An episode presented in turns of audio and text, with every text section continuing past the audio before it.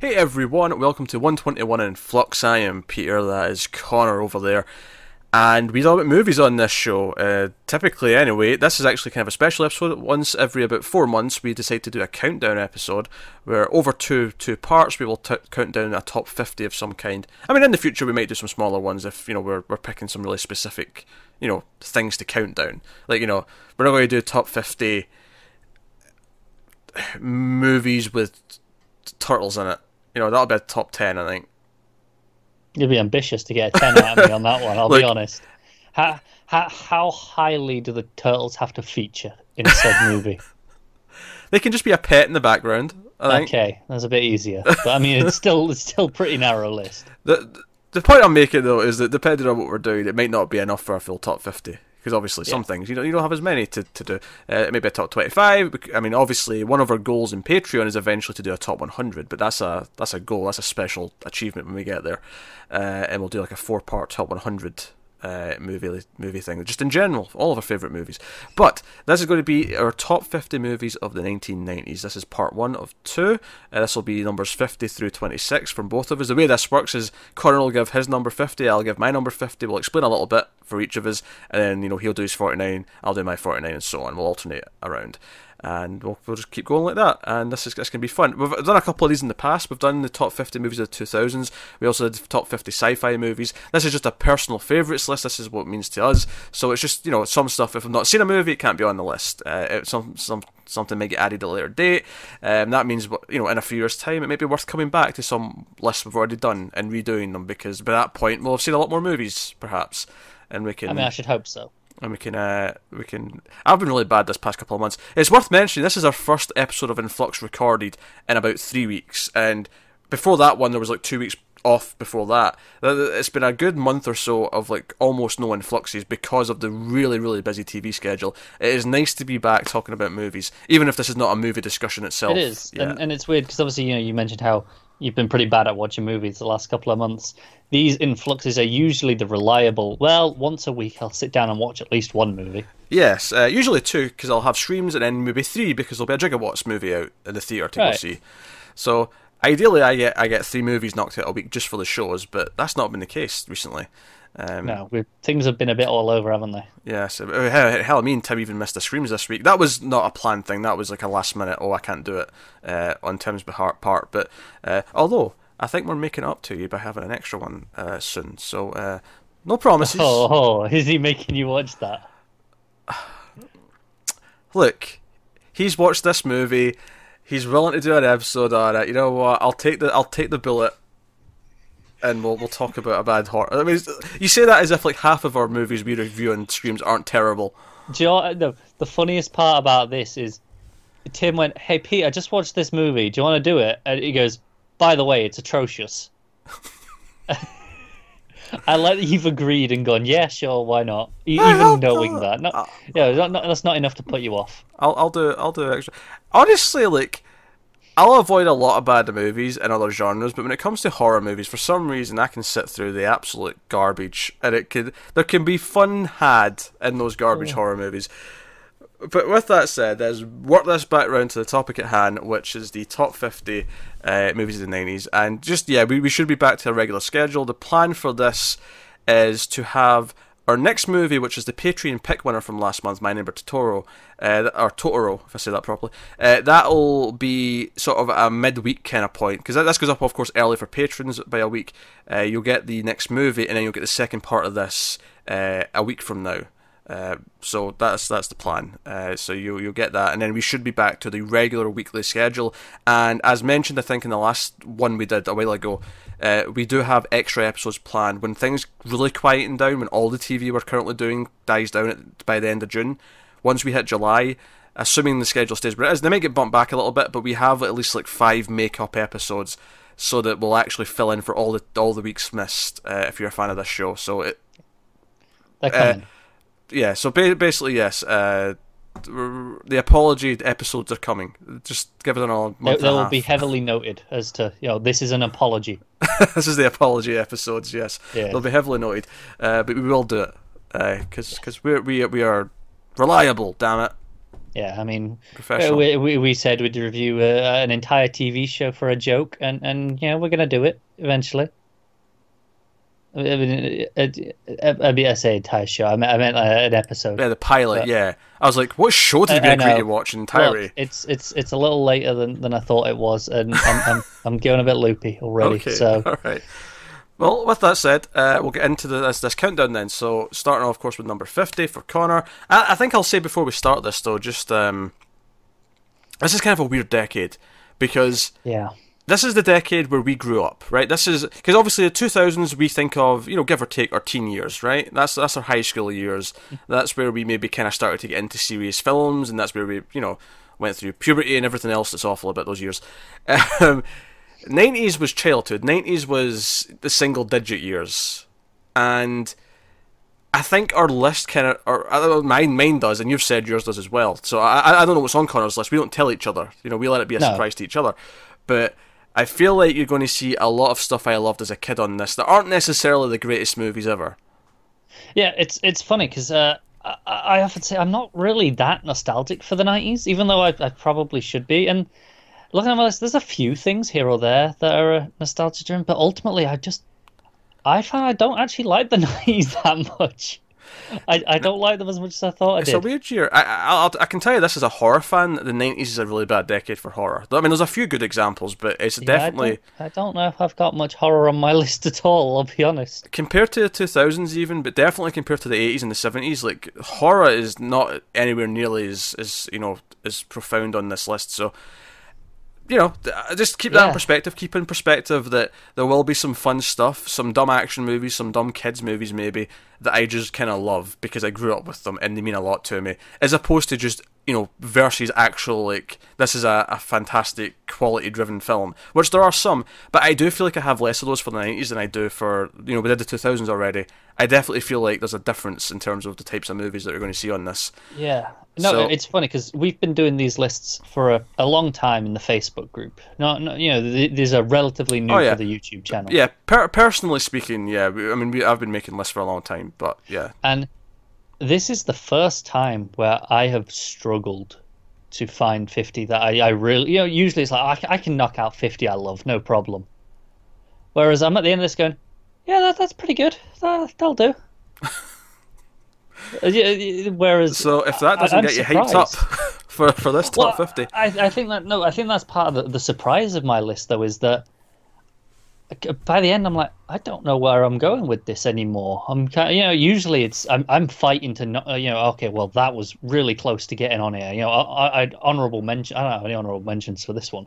don't know about you. I, I kind of do, but because I, I, got to a point where I'd, I'd gotten down to fifty, and then or not, sorry, not fifty, but I was you know I'd, I'd sort of did a short list and went through all the years and picked out all the favorites from each year, and I had a list of like eighty, but it was notable in that like a good chunk of them were oh I love these because I grew up with them. They're not necessarily the sort of things that would typically make it onto my best of lists. And then I started whittling down, as you do. I got down to about 60, and I found it really difficult to get that last 10 gone, because I felt like you know that last 10 and then like the top the bottom 15 of the 50 were all pretty similar in my head like it was hard to kind of juggle them around and pick which ones to to get rid of uh, for example like the last one i eliminated was a sandlot which is you know a baseball movie uh, you know from my childhood a lot, lot of classic lines and moments in that but i was like okay that was the one that got cut but it took me a long time to kind of like okay what, what ones mean more to me to me than the others do and it was, it was kind of tough but with that all said uh, 10 minutes into this bloody shambles. Connor, what is your number 50?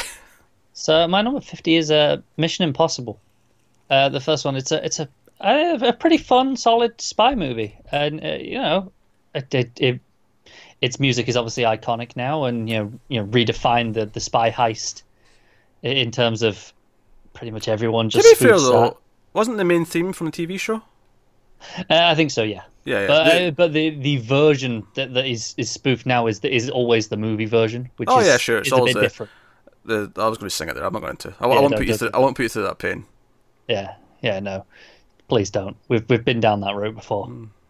But you know there there are differences between them. I, I I hate to admit, but I had an entire lecture once on the differences between the two versions. Did you also incorporate the Limp Bizkit version from the second movie? No, no, we never got that far. Have you heard that though? I have. I have. I've I've seen the second one. The, the, you know, Titania, the second one is not on this list. It couldn't be. It wasn't the nineties. That's okay then. I, I, I, I, I've basically deleted the second one from my brain because it's atrocious. Oh dear. Uh, okay, uh, Mission Impossible. It is. It's an enjoyable movie. Um, I think. I think it's solid. I don't necessarily love it. I think most of the Mission Impossibles are good, but not great. Two is atrocious. Uh, four's the standout for me. I, I actually never got past two because I, I liked one. No, should see four. Four. And I, I, and then I got through two. I was like, I'm never watching another one of these again. Ghost Protocol is a fantastic action film. I highly recommend checking out Ghost Protocol. But anyway, uh, my number 50, also an action movie. It's an action sci fi movie starring Jean Claude Van Damme. It's called Timecop. Okay. And, that, look, look that, that, this is not a smart movie, right? This is this is a movie where Jean Claude Van Damme is part of a time cop bureau where they go back through time to catch other time travelers from messing up the timeline. And it's it's as silly as it sounds, but I love it with all my goddamn heart. It is it is the epitome of action sci-fi stuff from the nineties. And you know, I you know I grew up on like you know Van Damme, Arnie, you know, uh, Yeah. Stallone, all the rest of it. In fact, uh, I'll tell you now, Demolition Man almost made it. It didn't, didn't quite get there, but it almost made it. Uh, and th- this is one that just this is definitely the sta- in terms of plot. Certainly, it's a standout Van Damme movie for me. Uh, not uh, definitely probably not his best in terms of like oh this has got the best fight scenes in it or whatever. Yeah. Uh, it's also got uh, oh Mira, what's her last name from Ferris Bueller? Oh, um, She plays his wife in this. uh, okay. And there's like you know time travel stuff where his wife gets killed, but then he ends up going back to that night, and uh, all all sorts of crazy shenanigans. It's fun stuff. That makes sense. Uh, Phil- no, that's been one of those that I, I have on the list that, you know, one night it's just going to go on in the background. Full of one-liners, is great. Uh, I dig it a lot. But hey, what's your forty-nine? So my 49, this is this is one from the childhood that weirdly got rewatched not so long ago because like uh, well, I mean like literally in the last couple of months because the a, a new release came out and the girlfriend bought it and, and she she put it on and I, I happened to catch it and it it held up weirdly better than I thought it was going to and you, you'll have never seen this but and you might laugh at this but this is uh, the the first Pokemon movie. Now this is this is yo there- there's it's it's it's almost become a bit of a joke on the internet of the the emotional core of that you know where you know where they're all turned to turned to stone. Used to uh, me, but go on. Uh, you, you'll have seen the, the picture because it's used for a lot of responses and so you know like meme Okay. responses. All right. Okay. Um, but that emotional core held up better than I thought it was going to because it's become a bit of an internet joke. All I right. thought, oh, it's just going to be a joke, but then I watched it. I was like, no, it actually still lands, and I, I was impressed. So, yeah. I shall. I shall not. I shall not fight you on it. Uh, my number forty-nine. We're still in the action sort of genre. This again one that I grew up with. Uh, this is Last Action Hero, which often gets a lot of flack for being overlong and not like uh, Arnold's best best movie. But I kind of love like growing up, like the the idea that this kid who loves Arnold movies gets sucked into an Arnold movie and is then like his sidekick. What's not to love about that as a kid? It's full of meta jokes. There's digs made at Stallone. There's you know action sequences. They end up coming back out into the real world, and he has to deal with the villain from his third movie in the Jack Slater franchise. Because he gets sucked into the fourth one, of course. Oh, obviously. But then the villain, uh, played by uh, oh god, uh, Game of Thrones, mm. older dude from Game of Thrones. Come on, I mean, you've got to give me more to go on than older Charles. Dance. Charles Dance. That- Right, okay. Took me a second to go. get there, but he's there. He's got a glass eye. He's creepy as shit. It's I do great. like Charles Dance. It's full of meta stuff. Uh, there's a there's a funeral on a rooftop sequence where the corpse starts farting and turns out to be a bomb. It's it's great, and it plays with action tropes where, um, like in, the movie world, like Arnie's fine, like, he, can do almost anything, but when he comes back out to the real world, he tries punching a car window and almost breaks his hand. it just it does so much. I love it. Uh, a small bit of trivia here. I actually, growing up, I had watched a version taped from TV, and I, I had deleted a couple of scenes in the first act that I didn't see till I got the DVD in my like my late teens, and I was like, "Whoa, what are these scenes?" I never knew they existed. Were they deleted for a, a, TV cut for like language or something? No, like that? I, I think it was just a time thing. They just wanted to get it to fit a slot. So these were just, and to be fair, it didn't really affect the plot that much. And they're actually they're actually kind of dark scenes, but I don't think they were deleted because of that. It was just yeah, they were taken out and had no effect on the rest of the plot. I mean, really, that's something that you never get anymore, right? You know, the, the the TV cut being just to fit the slot so differently. You know, now they'll just let it run typically. it depends. Depends on the network. Oh, okay. I, I, I- I feel like I haven't experienced that in a long time. Anyway, I mean, not that I watch that many movies. Um, Yeah, how many TV what, how many movies do you watch in broadcast TV now, though? Not not that many. Yeah. Maybe every so often when there's just a you know I'll flick the channel and it's on. yeah, those days are gone. I, I- I've not watched a broadcast TV version of a movie in like at least fifteen years at this point. I, I watch maybe 20 minutes of a broadcast movie every month, and then I go, all right, I'm bored now. I'll, I'll go and do something else because I've missed the start of the movie. So it's always something I've seen before. Oh yeah, sure, yeah. So I'll, Uh, you know, I'll, I'll catch 20 minutes and then I'll go, all right, I'll go do something else. So, uh, what's your number forty-eight? Uh, so number 48 is, is one that we actually covered on this show eh, a little bit ago now, was uh, The Mummy. Okay. yeah. Because yeah, it's, it's a really fun adventure. And sometimes that's all you want. Yeah, can't fault it. Yeah. That was quick. All right, moving It is. on. I, My I, I haven't got much to say on that one. It's just it's a fun adventure, and that's it. Now, I promise this is at least the last one for now of the, the, the dumb 90s action movies, but this is super dumb. This is Con Air. This is a Nicolas Cage movie where he ends up on a plane full of criminals. You have an all star cast in this Steve Buscemi, John Malkovich, uh, John Cusack's in there, whole, whole, whole nine yards. And honestly, when people say, like, what, what, like, you know, movie score tropes do you miss, right? Yeah. I miss the electric guitar in action movies. Go back and listen. Uh, Mark Mancina, I think's the composer's name of this movie. Go back and listen to the main theme from Con Air. It is the most badass sounding thing ever. Right? So good. it's just a simple plot. He's on a plane. The convicts take it over, but he's actually a good guy. He was, you know, he, he was defending his wife when he accidentally killed someone, and that's why he's in prison. He's about to get out, and then these convicts all take over the, you know, the the, the, the prison transport plane, and then he's like the one guy in the inside who maybe the good guys can count on to take them down. So he's kind of playing along. Um, it's it's good stuff. Uh, I will say I do not miss the guitars. Oh God, yes. No, keep them gone. Oh my I mean, God. I mean, uh, in in in doses it's fine, but as a you know, as a as a Look, trope that it was. I'm oh not- God. Yeah, I'm not saying I want this for every movie. I'm saying for my big dumb action movies. I'd, I'd be okay with that. I, I'd, I'd be okay with never hearing it again. Like I'm not like the Mad Max Fury Road soundtrack was fantastic, so I'm not really criticizing that.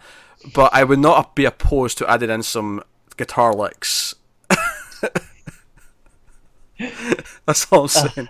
Uh, I mean, fine, you do you. you This do is you. everything I love about, dumb action movies, though. I mean, Nicolas Cage at one point gets shot in the arm, and he just walks. He keeps walking like the Terminator. He doesn't even flinch to the fact that he gets shot in the arm. Like he's not superhuman. He's supposed to be a normal person. Yeah, yeah, yeah. What, what are those movies? yeah. Steve Buscemi's creepy singing. You got the whole world in your hands. You know, it's, it's great. Cool. Good fun. Anyway, what's your forty-seven? My my forty seven is is the this this is where you give me shit for oh, having God. this heinously low, but be glad it's on here at all. It's a Tarantino movie. It is a Tarantino movie. Do you want to guess which Tarantino movie? Reservoir I'll tell you now. The other one's not on here. Reservoir Dogs. No, Oh, it's a Pulp Fiction. it is. I prefer Pulp Fiction over Reservoir Dogs. I think it's still a, it's a bit overlong, but I I, I, I had fun with this movie. I feel like more people do. I just expected you to be the opposite because you have weird opinions. That that's fair. I think uh, I I can get something out of Pulp Fiction, um, more more so than most of his movies. But I, you know, it's it's it's on here. It's in it's it's it's a good, well made movie. ringing praise. Ringing Yeah, praise. yeah. Uh, my number 47 is Army of Darkness Evil Dead 3. Which I guess kind of counts as a horror movie, but I mean, Yeah, this one's kind of a bit more of an action adventure kind of kind of Mm. thing. Uh, so now Bruce Campbell, this was like when Ash really became Ash. You know, Boomstick, uh, Mm. fighting the Deadites. Uh, given, the knights all like he's, he's got a book of chemistry in his car, so which came back in time with him. So you know they end up making bombs and explosives out of it, and they're like, oh, okay, this is you know advanced warfare for the time period, and they fight the army of darkness. And he's a lovable buffoon. It's not as good as Evil Dead Two, um, but obviously Evil Dead Two is not a nineties movie, so that's, that's irrelevant here, I suppose. But uh, it's still really really fun, and I, I think it, it is a really lean, brisk action comedy adventure, and I, I think when you know I'm comparing it to the others, I you know I probably still like it more than the first one, um, but Yeah. you know, but it, this one's just a fun, silly blast. It's kind of when you're watching Ash vs Evil Dead, the TV show, you kind of feel like okay, they, they took a part of all the movies. They did it. You know, sometimes it gets scary like one, sometimes it's a bit more slapstick horror like two, and sometimes it's full on ridiculous adventure like three. But they took parts of all of them because they're all valid. They all have valid differences to the Evil Dead franchises, and I think uh, three more than uh, you know stands up on its own. Oh, definitely. Yeah. Like I say, I I think it's when Ash really became Ash, when the one-liners really became what you think of as Ash when he says, Oh, definitely. It's it's definitely you know it- to go back to you know the Ash vs Evil Dead the the show. It's definitely an extension of the character from that movie. "Yeah, yeah, absolutely." So that's before seven. Yeah, cool. So my forty six is is one of the rare sports movies that I quite enjoy, and uh, that's Cool Runnings. Ah, It's got it's got a real heart to it, hasn't it? And It does. You know, it's it's uh it's so much it's it's got so much fun to it, and I think it is the heart to it that I feel like I don't get in a lot of sports movies. There, there's so much about the the competition, and uh, you know, the, this one is it's a bit more Do you know? just silly in nature, I guess. I'm glad you brought this one up because this is one that I had to cut. Like it was close to being on there, and it, it just got cut. First of all, I think this is the movie when I was a kid that taught me about Jamaica. Like I, you know, I think I'd never heard of it when I saw this movie as a kid. Okay, I get that. and it probably taught me what you know what Jamaica was. So Yeah. growing up, all I knew about Jamaica was they, they don't like ice. like Jamaicans really don't like ice and snow. Stands is- to reason, right? There's, there's probably some truth in that, yes. Uh, but no, no, it does have a lot of heart, and I think it was probably the first. I guess spoilers for the end of Cool Runnings. It's based on a true story though, so it's not completely, you know, Yeah. plot spoilers in that sense. But it's probably the first movie I saw where the good guys lose at the end, and it was more about no, we And, did and it. that's okay. Yeah, we proved Yeah. that we could do it. It doesn't matter that we lost. Uh, and you know, I, I think I think that was a nice lesson to learn as a kid growing up. And John Candy's great. All the all the uh, Jamaican characters are all great. Like I said, I think it, what what separates it from most sports movies, it's not about the big victory. It's not about you know training to be the best. It's it's about the heart of it. Yeah, it's about proving we belong. And I, I think you know, there's, there's something to be said about that. So there you go, Bob's bobsleighing. uh, my number forty six is Cube. Uh, this is a very low budget sci-fi movie, which had one set, and they reused their set masterfully. Where all these characters wake up in a in a cube room. Uh, each door on all six sides of the cube lead to another cube. The cubes are different colours. Some cubes have traps in them and they don't know why they're there. They just have to try and figure a way to get out. That's all the movie is, and some of the acting's a bit ropey. Don't get me wrong. There's definitely some rough edges because of its uh, its origins and its low budget nature. But it is such a great little sci-fi idea. There's some great trap sequences. Uh, the psychology of them starting to not trust each other, of you know maybe one of them going mad, that kind of thing. All of it works really well. Uh, it's, it's such a great. When I think of low budget movies that are made for next to nothing, but just they excel in their idea. The idea is just so good it doesn't matter. Uh, this is like one that I would think of, and you know, you never question it. You never feel like, oh, this is this is being cheaper. This is being, uh, you know, like it's, it's dodging corners. It feels like no, the premise works for what they're doing with it. Um, there, there's some obviously nitpicks you can have if you really think about it and start to poke holes in it, but. Uh, You can do that with most movies if you really want. it's a solid, solid movie. I actually, honestly, I remember the most surprising thing I learned about this movie afterwards is there's a character in it who's meant to be a teenage girl who I found out was 33 when they shot it, and I'm like, man, I, I never would like. I mean, sure, they always have someone older than the you know the But teenager. not that much older. Yeah, but Yeah. I was like, damn, all right, okay. So she's you No, know, but hey, so. Yeah, I, saw the first like 10, 15 minutes of that in a in a lecture once, and I went, I'm gonna go back home and watch that movie, and then I never did, and it just I keep I keep just not doing it for whatever reason. I'm sure it's a movie we'll get to on Influx at some point. It's, it's Yeah. kind of our fair. It Uh, is, yeah. But that's Cube. What's your 45? Uh, my 45. This is one that I watched in English class, uh, you, know, because it's, it's based on one of the, the books that we were studying, and and uh, I, I ended up loving it because you know, sometimes, you, you know, the, you, when you're you're forced to read a book in English class, you'll kind of just hate it because you have to read it, right? And every so Yeah. often there'll be one that you go, Joe, I, I like this, and uh, th- this one I like the movie as well as uh, Lord of the Flies Okay.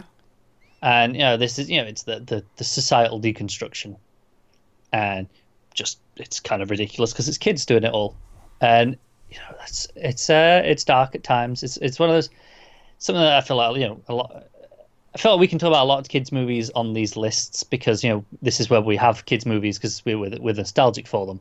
Yeah. Uh, a bit a bit darker than they are now, right? there, there- there, there are many kids' movies from before that I feel like "Sure, that's got some really dark elements to it.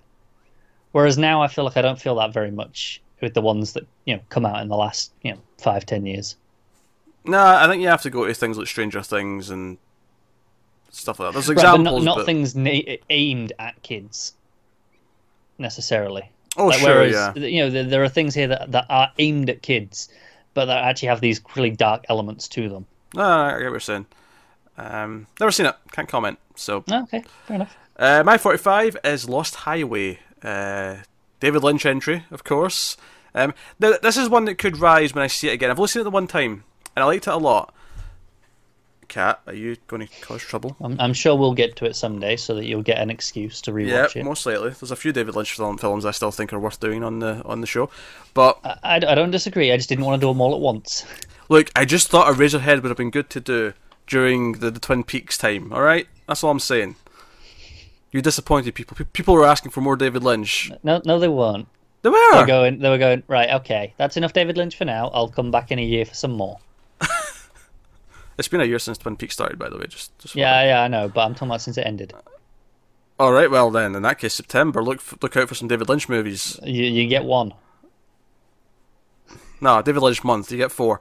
Uh, so, yeah. So, Lost Highway, much like, like some of his work, deals with duality and different sides to the same person. It is a total, you know, mind f. It is It's a David Lynch movie. It's a David Lynch saying. movie. Uh, Bill Pullman's in there, a bunch of characters, uh, a bunch of actors rather. Uh, it's got full of style like all his movies do. It makes you think. Um, it's got the quirky humor. It's got all the stuff that David Lynch is made made of. It, it, it, it oddly only suffers because it's like, well, he's done some of these themes, bef- you know, in other things, and they're better. They're even better Yeah. th- than this one is. So it falters for that, but it doesn't change the fact that this is fantastic. So. Yeah, that, that's always a shame with someone's work where you're like, this is this is great, but I've seen you do this exact idea or these themes better. So you know why why why not just watch the better one in What- future? Well, this is why I'm thinking when I watch it again, I might see more of the uh, the minutia, the more more of the What what sets it apart Yeah. from the the other ones? Yeah, Yeah. no, I'm with you. because it's been a quite a while since I've seen it. It's maybe been close to ten years, which is why it's it can't be Hmm. too high. I, I I need to see it again to really uh, appraise it any higher than this. But there you go. That's Lost Highway. So my number forty four is Independence Day. It's you know, big dumb alien blockbuster. That, Which ca- that came out when you were like four. sure, what's your point? I'm just I'm just saying the nostalgia's playing a factor here. It is. It is. We we established that early on in this video that there's Oh, going to be just- nostalgia. I just say I point out. Look, there's a reason I didn't go and see the new one because I don't want, and and I probably might never rewatch this one, is because I don't want the memory tainted. Have you only seen this once? Well, no, I just haven't seen it you know, in a long okay. time. Yeah. Uh, I, I, I, I didn't go. Oh, I'm going to rewatch this before the new one comes out and go watch that. no, I, I left it because the memory is good enough. I don't want it to. I don't want to watch it again and go. Do you know what? This is kind of shite, right? And I feel like that might happen if I watch it. So don't ruin this for me. Hey, hey, look! You, you got Jeff Goldblum, you got Will Smith, you got Bill Pullman, you got you got. Uh, Exactly. These are all the things that I remember as to why this is fun. Hmm. But go on, ruin it for me. I'm not going to ruin it. I, I like the movie. I grew up with it as well. Didn't make my Okay. list, but Uh, I enjoy it. one of Roland Emmerich's only two or three good movies. Universal Soldier being one of the obvious other ones. Uh, yeah. So, um, my number 44 is From Dusk Till Dawn, which is a half Tarantino movie, half Robert Rodriguez movie. Quite literally, there's halfway yes. through the movie where it switches and it's like, oh, all of a sudden we're in a Rodriguez movie. It was Tarantino before now. Uh, but it oddly works. It works bizarrely well because it's like okay, so here's these interesting characters doing the Tarantino dialogue. They're in this kind of weird, tense situation, like Tarantino characters often are. And oh shit, there's vampires. We have to deal with this, and it gets silly as shit. Um, I think it's a blast. I, I think it's not as amazing, perhaps, as I've heard other people kind of rank it, but I think it's a completely solid, like, interesting, different take on a vampire movie. Uh, and you know, Tarantino's even in it. he's like, he's he's George Clooney's brother in this. It's a it's an interesting experiment of a movie, right? It is, yeah. Uh, you got Tom Savini with the uh, the the gun cock thing. You know, there's, mm. there's, there's, lots of things going on there. Uh, so no, it's just it's good. It's good fun. Good blast. Uh, Salma Hayek's in there as well. Um, so no, it's, it's a blast. It's, it's kind of like I said, there wasn't a lot of horror here, and this does count as horror, but it's definitely not like full on into the horror. It's not traditional horror, is no. it? No, it's, touching in horror and and and and small bits and pieces and, and sort of some themes, but it's not. It doesn't feel like a horror movie for a lot of it. And then even once it goes into the vampire stuff, it still feels like it's more of a fun survival movie than it does a horror movie.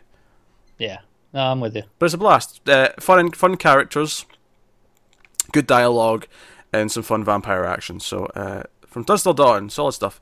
What's your forty-three? My forty-three is actually a horror comedy because. Oh uh, you know, not not quite a horror, but it's it's it's getting there. Um, this is Arachnophobia. This is a mm. big dumb spider movie that I kind of love, and I, I, I don't I, and I, I will concede. Part of my love may be the fact that my younger brother has a spider phobia, so I would just put this on and and watch him run out of the room. He has arachnophobia, you mean? I know, but I didn't want to just say the title again. I wanted to make this clear that you know, I just wanted to point it out. okay. Just...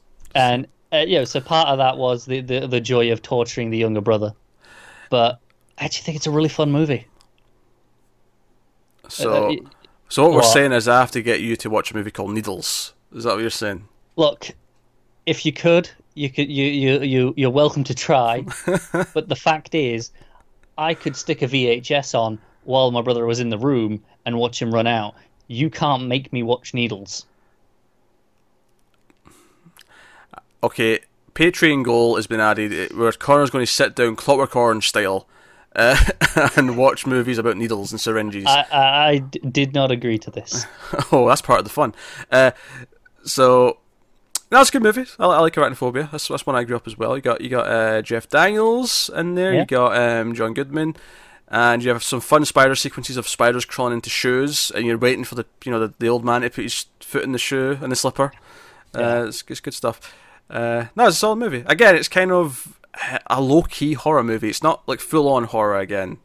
Yeah, it's it's like it's it's it is a horror comedy, but it's it's not you know a, a laugh comedy. You know, not not compared to what you get nowadays, I suppose, as a horror comedy. It's a light horror film. That's that's how I'd, that's what I'd call it. It's a light yeah. horror film. Uh, my number forty three is uh, Predator Two, which we did quite recently on the yeah on the show. Uh, some people hate Predator Two. I love Predator Two. Predator Two is all that city Predator action that I enjoy. I like the cast. You got Bill Paxton in there, Gary Busey, as well as Danny Glover. Um, it's got full of not- notable one-liners. The expansion of the Predator mythology is a lot of fun, and I genuinely like how it plays with the skyscrapers and the, the buildings and the action sequences. So again, more action stuff from the '90s for me, but it's kind of what defines the, the decade for me, honestly, more than anything else. No, I I surprisingly had a blast with that movie when we talked about it. Not, despite not, so not despite not loving the first one, bizarrely. Um, uh, what, what can I say? I'm a weird bastard. You are indeed. Uh, what's your forty-two? Oh, this is one where you're really going to call me a weird bastard because I, I know you dislike this movie. Oh. I know that. Oh. I like. I really like it.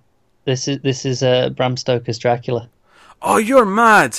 I really like this movie. You're mad. And I say this as someone like I, I have really read the book when we're talking about movies based on books. I have I have read Dracula. That was one I read in school. I wasn't Hmm. forced to read that specifically. I was I, was, I, I got to pick a book, so I picked Dracula. Oh, I like- oh, I never got to pick a book. oh, we had a couple of occasions where we got to pick one, uh, and I, I picked Dracula. And I love the Dracula book. It's great. Oh, it's fantastic. Yeah. It's a fantastic book. And for me, this movie, it technically does everything in the book, but it, it has to do it all in two hours, so it speeds through it so goddamn quick that I think it drains it of all of its atmosphere. Uh, that's, that's fair. I, I, I definitely think it's a little bit on the quick side. Don't get me wrong. Uh, so, Um, so that bugged me a lot. I feel like a checklist. I feel like, oh, here's that scene, here's that scene, tick the box, rather than really It's soaking funny in. we never talk about because it's so rare you've read the book. that's Yeah. the source material, so it's so rare you have this complaint to talk about, isn't it? Oh yeah, but no, I really, I really feel that way. No, I. I realize. I think uh, Gary Oldman is phenomenal in this movie. But there's tons of other versions of Dracula I would pick over it, which are far less faithful, but they nail the mood. And that's that's that's fair. But how many of those are in the nineties? oh, very few, if any. Uh, exactly, which is why this is the the one from the nineties that is on the nineties list. Dracula Dead and Loving It, that was the 90s. You have no idea what that is, do you? No, I don't think I want to know. Uh, uh, Leslie Nielsen from Naked Gun and Airplane. Right? Okay. He did Yeah. a Dracula movie, Mel Brooks, and it was. All right. It's not very good. It was a joke that I said that, but it was from the 90s. And it is Okay, technically an adaptation of Dracula, even though it's a spoof. Yeah. I'm with you. I, I like some of their movies though. Oh, yeah, no, no. I mean, uh, some, some of those stuff's good. Naked Gun 1 and 2 are pretty solid movies. I, I agree with that. Yeah. Uh, but yeah. Um, so. I disagree, but you, you like it, so. No, I do. I, I really do. Yeah, there's that bit. Uh, interestingly, I have a witch movie at number 42. I have Hocus Pocus. Hmm. Just not not to not to spoil anything, but I have a I have a witch movie in a bit. Oh, really? Not Hocus Pocus, though. That's Not. Hocus Pocus. No. Because I, I dig Hocus Pocus a lot. I grew up in Hocus Pocus. It, it is a kids' horror movie, essentially.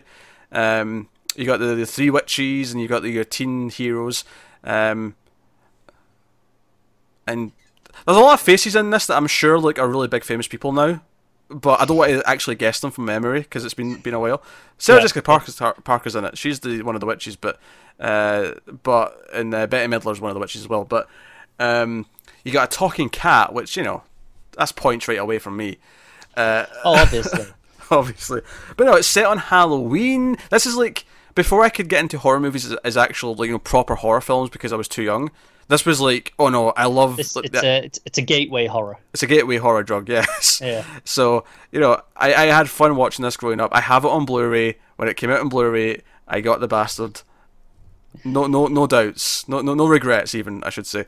Of, of course. Uh, uh, do you know what? This doesn't surprise me coming from you though. Small town, small town, kids running around trying to save the town from witches. Oh come on! I Yeah, so no. I, I can't argue. He, he, he even has like a kind of a musical number in it that I don't hate. That is rare for you, actually. It's very rare for you. I say, well, it's not. I mean, there's no dancing, but at one point, The Sarah Jessica Parker sings a sings a song. She's riding her broom and she's singing a song to lure all the children in. Hmm. Because they sacrifice children to make them young again. That's their whole that's their whole Yeah. thing. But hey, Hocus Pocus, good fun. Cool. My 41 is a Bond movie. we look. I love I love most of the Bond. You know, uh, I don't love all the Bond Hold movies. on, is this a Dalton? No, no, we're Brosnan Oh, for the oh. nineties. I think I think Dal- I think Dalton's last one was late eighties. I don't think he crept. It? maybe Okay. maybe just crept into the nineties. I'm not sure. I wasn't sure. I figured they may have one at the start of the nineties. Um, not that I even necessarily like his movies. I just like Timothy Dalton. You just like Dalton, Yeah. yeah. not that Oh, I that's dislike fair. Pierce Brosnan either, admittedly, but Yeah. not as, I don't like him as much as Dalton. That's that's for sure. I, I I like Brosnan more as a Bond, but I like Dalton more as a you know just an actor in general. Hot Fuzz put him in a a map for me that will not be moved. That, that is fair. Uh, I I can't argue with that. He's fantastic in that movie. But this movie was the was the Brosnan one, and this is Tomorrow Never Dies. This is the one where there are so many gadgets because we we'd had GoldenEye and people complained there weren't enough gadgets, so they went, "All right, you want gadgets? Here you go. You got everything." And you Is this the one with uh, Lois Lane in it? It is, yeah. You got Teri Hatcher and you got Michelle Yeoh's there as well. Oh, You have a phenomenal action sequence on a stealth ship. I've never seen this one. This is this is a blast. This is the this is the goofier end of Bond. Yeah, that this'll this'll hurt you to hear this, but the only Brosnan ones I've seen were the two after this.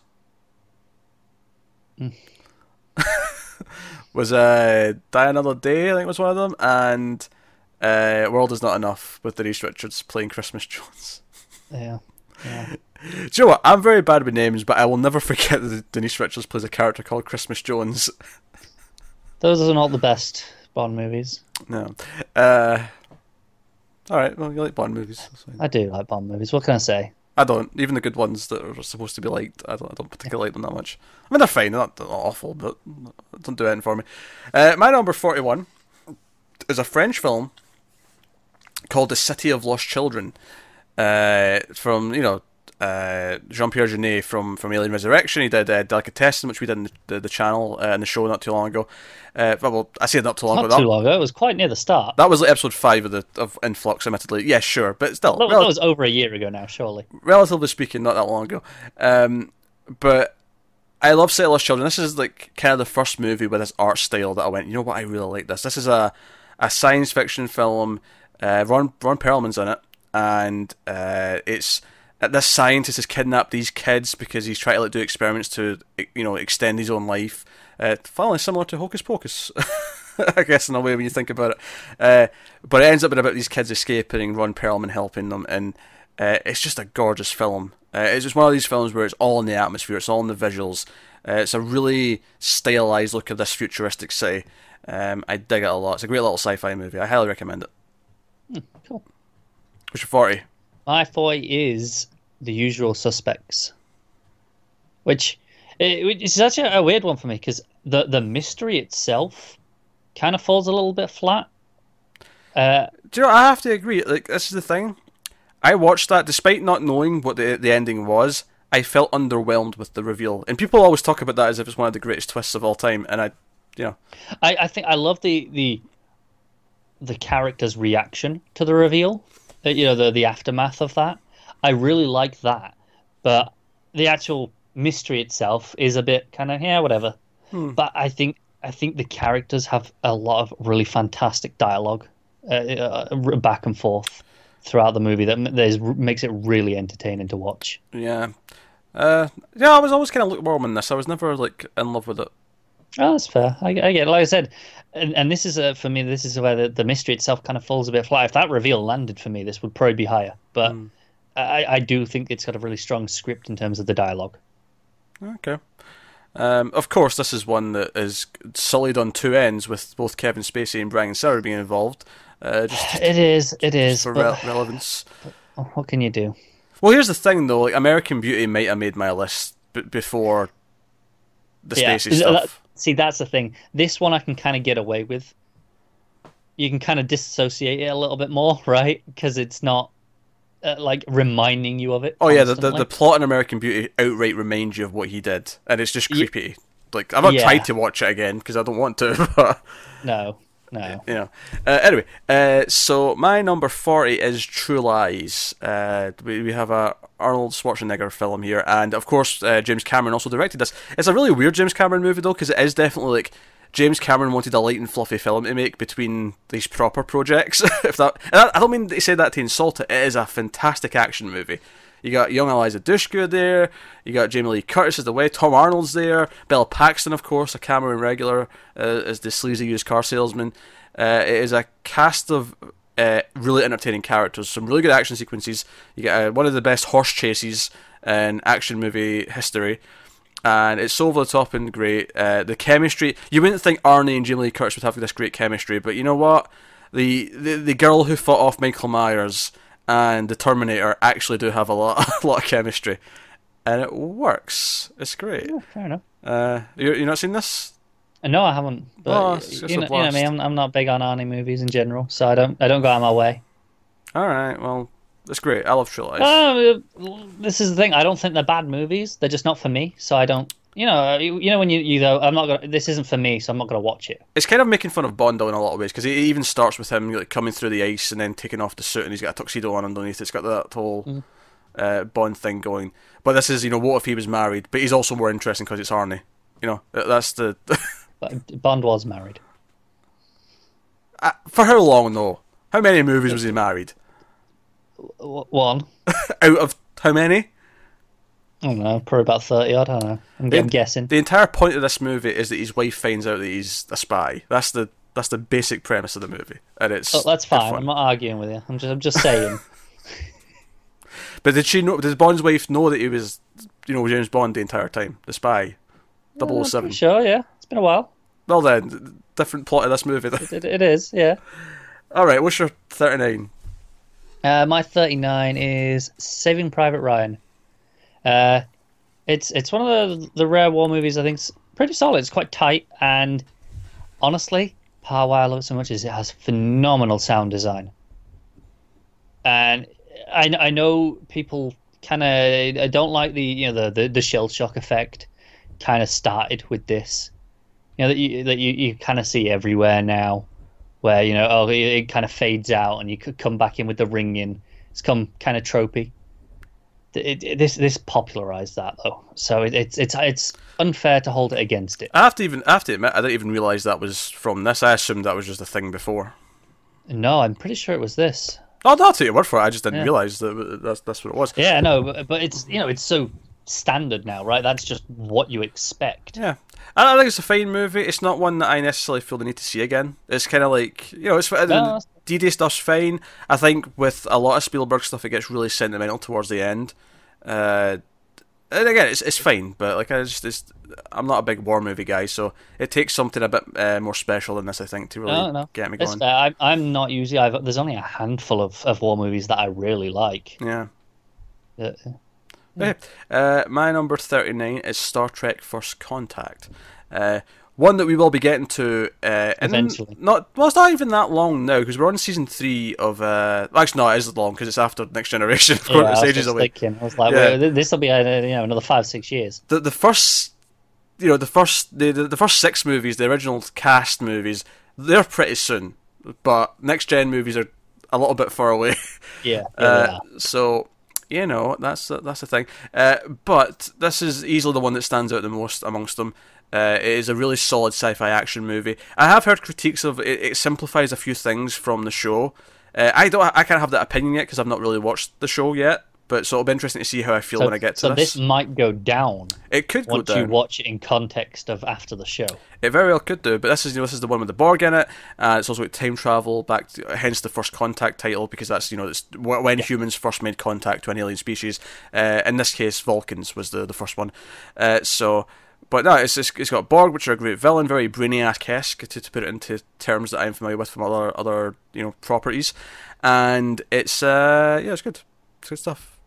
It's got a great main theme as well. I really like the score. It's got a really, it's got a very '90s main theme, and not in like the electric guitar way. This is like a more, uh, I don't want to say more mainstream. I want to, there's a there's a hope in the main theme. It's, it feels very '90s in that that way.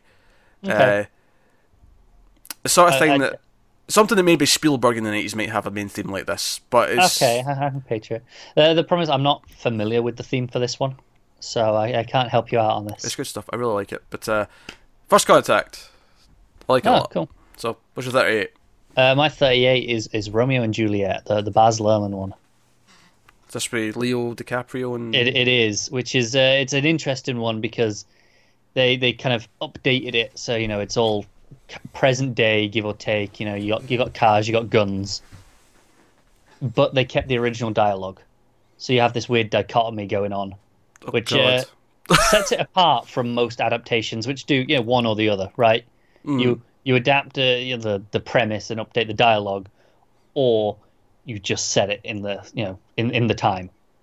But no, this this kind of tries to do both, and it there are there are points where it kind of suffers for it here or there, but overall it's it's unique uh, as a as a Shakespeare adaptation, and uh, I, I really appreciate that. It's, it's got some uh, pretty fun action sequences, weirdly, with like, you know, some car chase stuff, and um, it's it's different. Uh, you're not seeing this one, I take it. No, you know I'm not a Shakespeare guy. No, no, you you, you you not do this Shakespeare in school. No, this one. We I, I think I did three over the course of my, my English years Yeah. in school. I did Merchant of Venice, Othello, and Hamlet. Were the three I did. Okay, yeah, not bad. Never, never did because a lot of the other classes did Macbeth, but Yeah. our teacher said no, everyone does Macbeth, so we're doing whatever one it was instead. That's because Macbeth's one of the best ones, though, isn't it? Eh, possibly, yeah. I'll, I'll, I'll take your word for it. it, it, it is. It, it's up there. oh no, but did four. Did much ado about nothing as well. That that is my personal favorite Shakespeare. I love that one, but you know, All right. uh, Um, it's fine. But hey, uh, what we on? 38. Uh, my 38 is a comedy, in fact, which not often we get comedies on my best of list, but this is a really goddamn good one. This is Addams Family Values. Hmm. And this is uh, cutting edge wit, uh, particularly uh, Wednesday, played by Christina Ricci, is fantastic in this. Uh, Raul Julia, who plays, you know, uh, Gomez, he is fantastic. He obviously passed away not too long after this. He he died quite young, but he is perfect in that role. Christopher Lloyd, is Uncle Fester, and you know the first Addams Family movie is pretty good, but this takes it and really like amps it up. Also, when Wednesday gets sent off to a summer camp, the the rival bully girl is uh, none other than uh, Mercedes McNabb, who played Harmony in the hit television show Buffy the Vampire Slayer. Oh, Oh, there we go. I hope you've got one for the top half of your list. eh, it's the Separate 90s. video. No, it's, it's a separate video. You need a separate reference. I know, but I'm saying like it's the nineties. I'm sure one of the actors Oh, pops they're up in some. everywhere. Yeah, Yeah. I'm with you. I'm sure it's going to happen. Uh, I mean, I don't think I know what you did last summer deserves to be on my list, but I might slot it in now just to make sure, just to make sure there's a. Do you, know, do you know what the worst part is though? Because you know you can change your order for uh, you know anywhere above where we are now, and no one Theoretically. would ever know. Uh, the problem is, if you wanted to put that, in, you'd have to bump something off, and not a low one. You'd have Yeah, to and for the top record, on principle alone, I never alter once we've started these. Do you not? No. Oh, I tinker all the time. I change my mind on things like you know, as as I'm looking at like my next few slots, I'll be like, you know, what, I'm going to change that around and, and change the order a little Oh bit. no, I, I once I've made my choice, I'm I'm living and dying by that until we do it again. No, no, it's it's it's not set in stone until I've said it on the video, and that's it. W- Once I've done that, that's it. Obviously, no changing it. Then tough shit. All right, Addams Family Values, very very good comedy. So, uh, and the plot of this one, uh, the main plot was Uncle Fester getting married, uh, but she was a greedy gold digger who killed all of her husbands for their money. Sounds fun. So the family have to protect him. Anyway, so yeah, it's just good stuff. Uh, also, uh, I didn't know him at the time, but uh, uh, Lurch is uh, the tall man from Twin Peaks. Oh, cool. Yeah, fun bit of, fun bit of retroactive trivia for us now that we're Twin Peaks fans. Uh, what's your 37? My 37 is th- this is one that I I'm sure you've never seen because I think the idea of you watching it might set you on fire. This is uh, The Nightmare Before Christmas. Oh, I've seen it. Oh, oh, how, how, how, how much do you hate it? I despise this film. Yeah, Do you, do you know how many how many girls have just written me off because I've revealed I don't like this film? Girls love this movie. They do, don't they? For some reason, this movie for for our generation, girls just love it. They do. It's a great movie. And you know what? My looks already discount me for a lot of people. And then I say I don't like this movie. It's like, well, That that's that whole subculture just yeah, gone. that's just that entire subculture gone. It's a pretty big me. subculture as well. I know it's absolutely heartbreaking. No, I, this is this is probably the the best work Danny Elfman has ever done. Yeah, yeah, it is. Sure, Uh, uh, yeah, we 'cause fight you on it- it? it- the, the movie lives and dies on him, uh, and it's uh, you know it's it's a it's a Christmas movie, but it's not really. It's a Halloween movie, depending on who you ask. You know, take your pick. It's you know I, I have had people seen them fight over which one it is. Some people are determined to say no, this is a Christmas movie because it's about Christmas, but others are like no, no but it's set at Halloween, so it's a Halloween movie. But is it Yanni or is it Laurel? Do you know what? I really hate that I heard that and then immediately just deconstructed it from the recording point of view. Um, I don't do that. It's both. But for the record, every time I hear Laurel, I never hear Yanni at all. Just for the record, if anyone's Well, curious. Just just for the fun of it, on that one, uh, Yanni is higher pitched than Laurel. so They're younger both- you- people. So the younger people, but also if you uh, if you cover your speakers, like if you do it on like a phone speakers or something, Hmm. and you cover it while the the speaker while you hear it, that'll block out all the high frequencies, so you'll hear the low one. uh, You know, and you, and you can just you can alter it like that.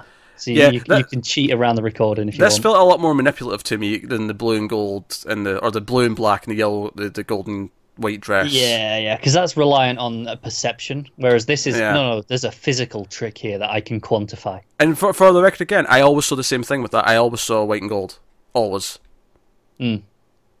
It wasn't until people did those. It wasn't until people did those gifs where it changed, where I ever saw the blue or black. I never saw it. Oh, really? Yeah.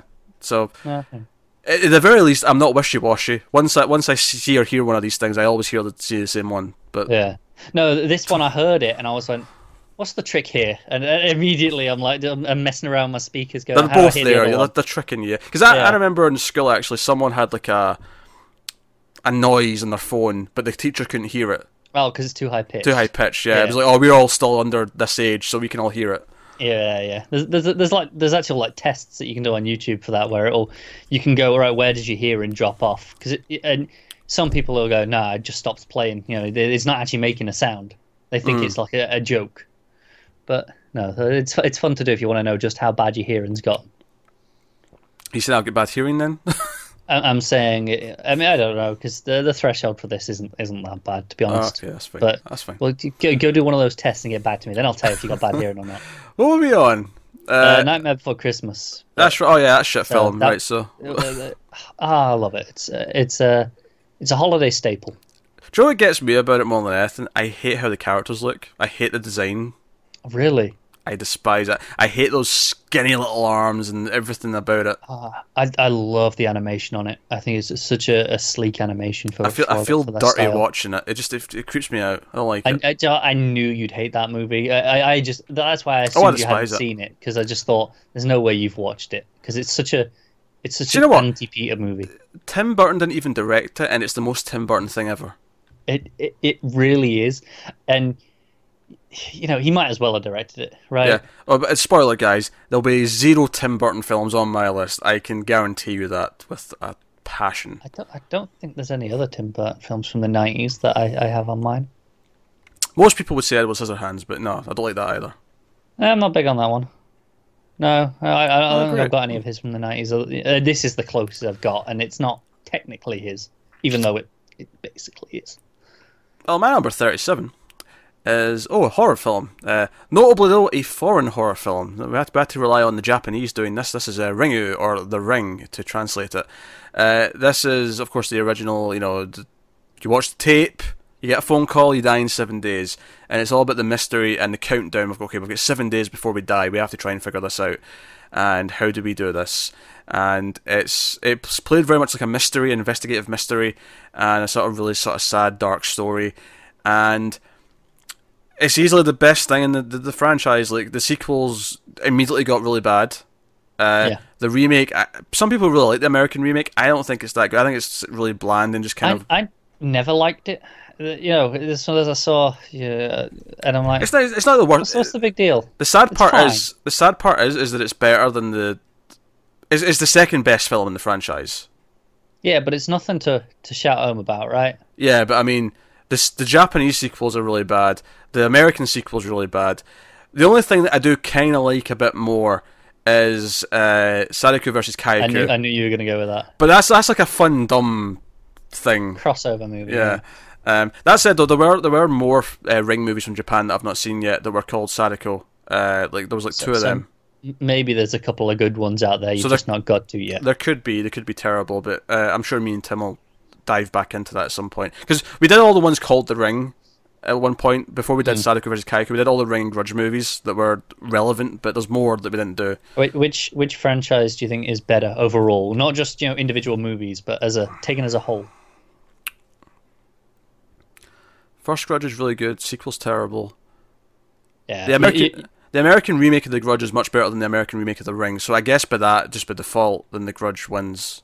But Okay. they both have really bad sequels, and both. Yeah, I, I'm just thinking, you know, gun to your head, you have to watch all of one of the franchises. Which one do you choose? There's less Grudge movies, I think. no, that's not true. Actually, Is it not? it's actually the same. If you're just going with the mainline Yeah. ones, not not any of the other Ju-On movies, not any of the the, the Sadako movies, just going with the mainline ones. There's there's two and three uh, between the countries. It just switches. You know, there's there's three Japanese Ring movies. And then two American ones, or actually no, there's six now because rings exist. Oh, definitely Grudge, definitely Grudge. Sure, I'd forgotten that existed as well. Yeah, there was a new one came out last year, which was terrible, by the way, guys. Just just a warning. It just tells you how, how much of a of a flop that movie has to have been. Oh god, and they delayed I it as just well. forgot it existed. They delayed it because it was meant to come out October the previous year, and they delayed it by like five months. Yeah. Um, but that was a bit of a tangent. But yeah, uh, Ringu, the first one's really good though. Yeah. yeah. It's a really solid horror movie. It, it, it, got remade and entered into the zeitgeist, and basically spawned the entire J horror, girl with long hair type of horror movie for a reason. So, I'll, I'll be honest, I forgot about this one, so it probably Yeah. would have made my list somewhere. and you know, and the, the, I mean, I think the, I like the Grudge more. The original Grudge I do like more, but it only exists because this does.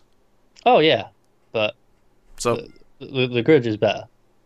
yeah, the first Grudge I like more too. Yeah. But but hey, that's not an eighties movie though, for the record. It's it's not, which is why it's not going to show Yeah. up. So my number thirty six is Die Hard two, which Die is you know, Harder. yes, yes, not not necessarily the, the best of the Die Hards, but I really like the airport setting. I, I mean, Uh, maybe this is like asking for a rehash of the first movie, but I kind of wish it was like confined to the airport. No, no, that's fair. I can, I can appreciate that. Uh, but I mean, it's, it's whatever. This is what it is. It, it is, but I, I do like what it does with it, and you know, it, it, it I think it, does a really smart thing with with you know the with, with the main character of, you know, in, in the first one he's just a nobody, right? Hmm. And and that, and that's the idea. Where this it plays the idea. Oh no, he went through that, and you know, people kind of know who he is to an extent now, right? He, he got a bit of a reputation from it. yeah. and-. It, it, it- I mean, it gets more as you go through the franchise, obviously, but in that one already, he's like a bit more respect.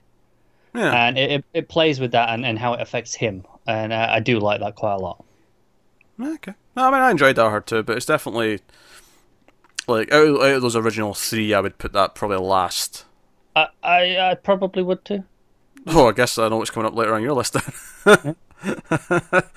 uh, Die Hard Five though is like basically action movie cancer, so don't watch I, that. i'll be honest i tapped out after three Four's not the worst thing. Four's got some fun moments. yeah yeah but i thought three rounded me off quite nicely Hmm. I'm, like, I'm, I'm good there Five is just straight up garbage, though.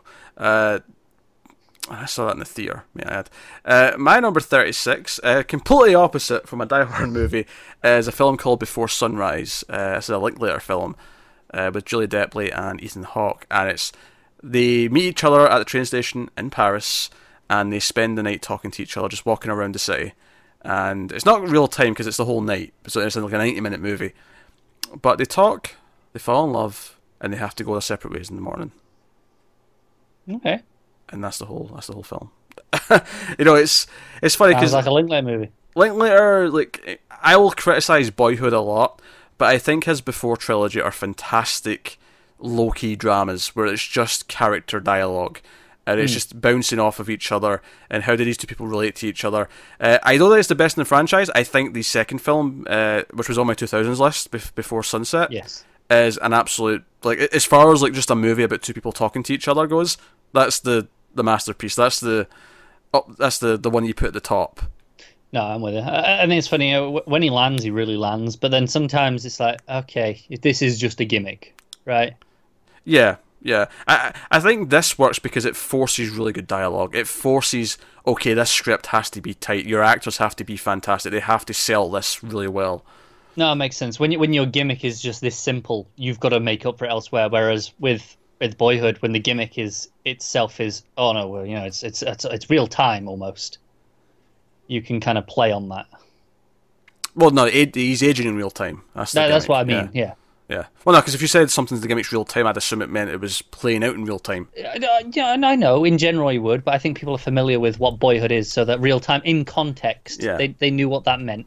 And I think what's great about the trilogy as a whole is that there are there are these big eight year gaps between each film. So next time you see them, they're like you know they're in the thirties, and then the next time you see them, oh they're, they're they're hitting forty, and now they're like you know this age with kids and whatnot. So I like how it plays with the, the passage of time between them, and it does make me wonder. Like you know the last one was like 2011, 2012. Like do we get one? in Are we 2020? another one? Yeah. Yeah. It may, it might work. It may, it might actually work to give us another one. But at the same time, it had like kind of a nice ending to round it off. Uh, so I don't know. But hey, I was 35. Uh, my 35 is something I watched at uh, the start of this year uh, for uh, when we did Sci-Fi Month. Uh, but it's, it's just snuck in here. It's, there's uh, Tremors. Oh, okay. Yeah, I had a, I had a blast with this movie. And St- starring Earth's mightiest hero.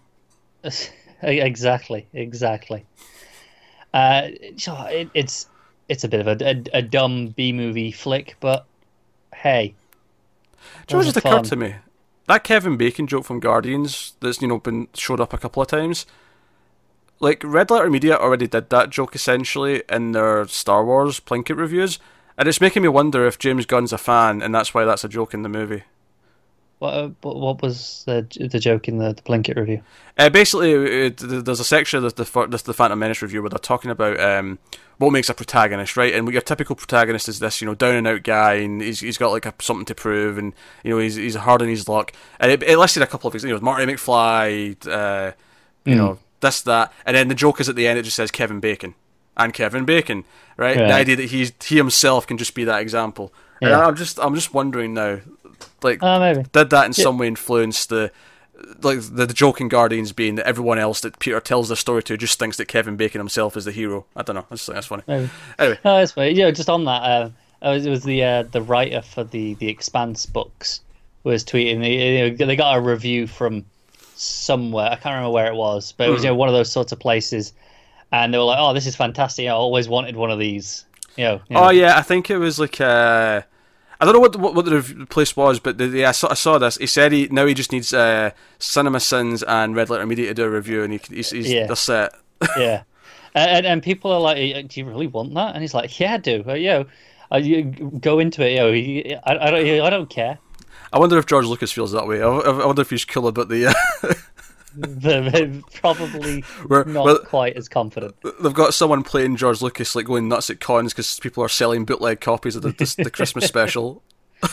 Yeah, yeah, Uh, dear. But aye, Tremors a fun Yes. horror comedy. Yes, it is. It is. yeah, monster movie, good stuff. Yeah, Kevin Bacon almost came back as a TV show, but didn't. That said, there are there are like six direct-to-video uh, sequels now with the other Yeah, dude with the yeah, mustache. I, I, I don't know if I'll bother ever watching any of them. Or yeah, what one might have been enough. Hey, I, I know at least one person who swears by them. Yeah, yeah, I know, but I, I, I feel like I can't trust him on this. I I, feel like he's got some rose tinted goggles going on. Well, he puts Tremors above like everything, so Yeah, Tremors would be top ten on, on his list. So He can't be that would be top ten in his all-time list. Never mind nineties list. yeah, yeah, probably. Anyway, my number thirty-five, going completely different. It's a sports movie, so um, and it's my favorite of this franchise. Although I do like all three to varying degrees. This is D two of the Mighty Ducks. All right. I grew up on this shit. This was, I mean, I have never played ice hockey, but there was a time when I was a kid, I would have been up for it if you if you said, "Do you want to go try out ice hockey?" because of this movie. Um, well, this this trilogy more than just the movie Yeah. itself. But th- this was this is the bit because obviously they win their the local championships in the first movie. This is them going to the world championships. And by the way, I, I've made a lot of jokes in the past about how Pitch Perfect two basically stole its entire plot from D two the Mighty Ducks. But it kind of is in the sense that they won the local thing. They're going to the worldwide stage. Their villains are these Europeans. You know, in this case, it was Iceland. Uh, and you know, again, I, I- I'll critique that they picked Iceland because oh, it's got ice in the name. They must be good at hockey. but no, it's, it's, it's everything I want in a kids' sports movie. It's got fun characters.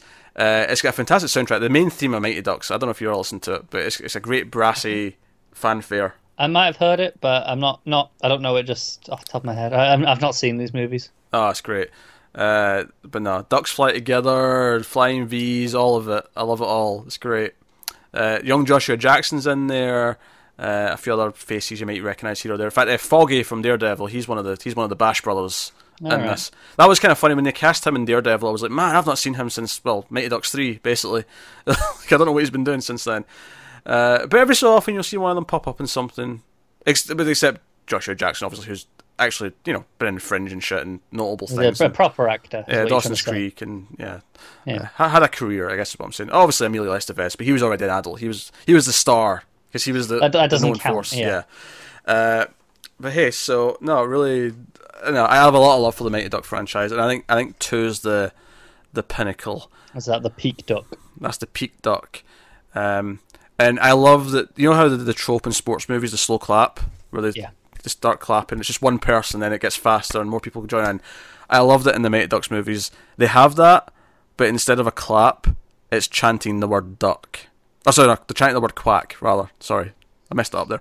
But they're like quack, quack, and also and the crowd's all chanting quack. It's great. Mm, Okay. Mighty Ducks, ducks fly together. Anyway, what's your fight for? My thought might be the the first instance we've had of a of a, of a duplicate. Oh my! Yeah, because m- mine is uh, Army of Darkness. Oh, you got one right at least, so that's nice. Oh, what's that supposed to mean? Yeah, you handed it me before Christmas a few entries ago, so you know you don't get any. Look, be happy. This is above it. take take what you can get. Yeah, but I'm worried about some other things that might be above it. Oh, oh! I've got one coming up in about five entries' time that you're gonna despise. Oh god! Can't wait. Oh god! Yeah, but uh, no, you, you you covered it all earlier. But this is such a, a fun blast, right? Ar- Army of Darkness. It's it, it takes you know, you know I, I think two is better than the first one in general anyway. Mhm. But then this just isn't a better movie, but it takes the fun and just runs with it, uh, and ends up being a blast of a movie because it just does a lot of ridiculous, stupid shit, and uh, you know it, it, it makes uh, Ash pretty lovable compared to before. Klaatu Barada. Klaatu Barada Nikto, for the record. I only I remember that not just from that movie because it's also a line that's featured in the original Day the Earth Stood Still. It's actually a phrase Is it? that was using that as well. Yeah. So, uh, th- so I know it from two movies. Hence why I, I find it easier to remember. Uh, my number thirty-four. Uh, we're back to Arnie. Features a lot in this list, seemingly.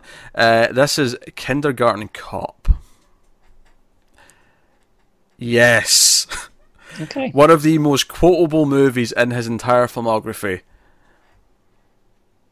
Go on then. Who is You your daddy? Who is your daddy? And what does he do? Which, by the way, uh, one of the girls playing in that game is now Sam on Supergirl. Which is, do you know, I was joking that I've not seen people from Mighty Ducks until you know Daredevil. This is like one where I didn't even know it was her until someone. Oh, by the way, that was that girl in Kindergarten Cop. Like what? And I think what's insane about that is that that movie came out when I was two. Obviously, I saw it a few years later when I was like, you know, six or whatever. But it, it, it's it's funny to me that oh, she's just a few years older than me, but like, you know, she was that young when you know. I just it's funny to me. It's just Yeah. it's funny that I saw her in a movie when she was that young, and that was like maybe like three years older than me at the time when it came out. And you know, now she's like an adult and and TV shows and shit. It's just kind of funny. Yeah, well, you're an adult too, I suppose. Debatable. Uh, Yeah. Depends on the definition.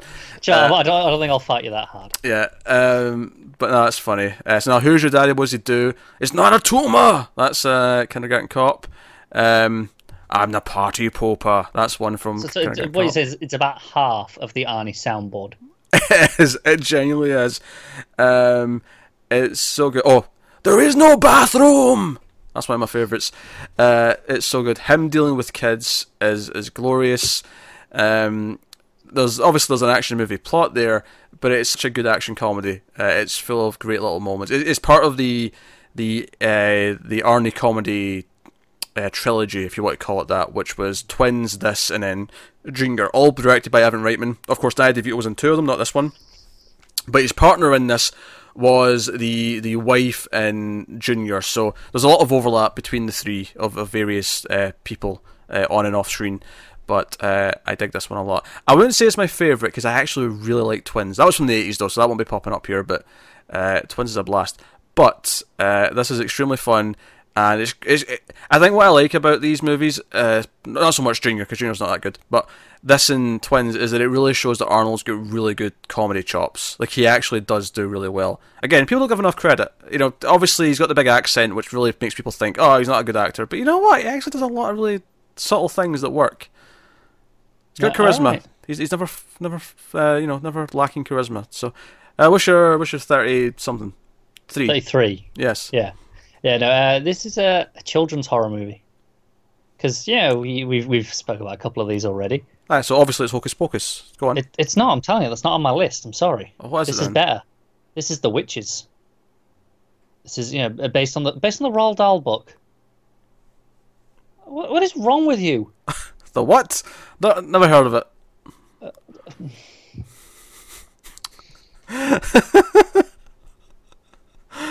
hmm. Never heard of the movie. Never heard of the book.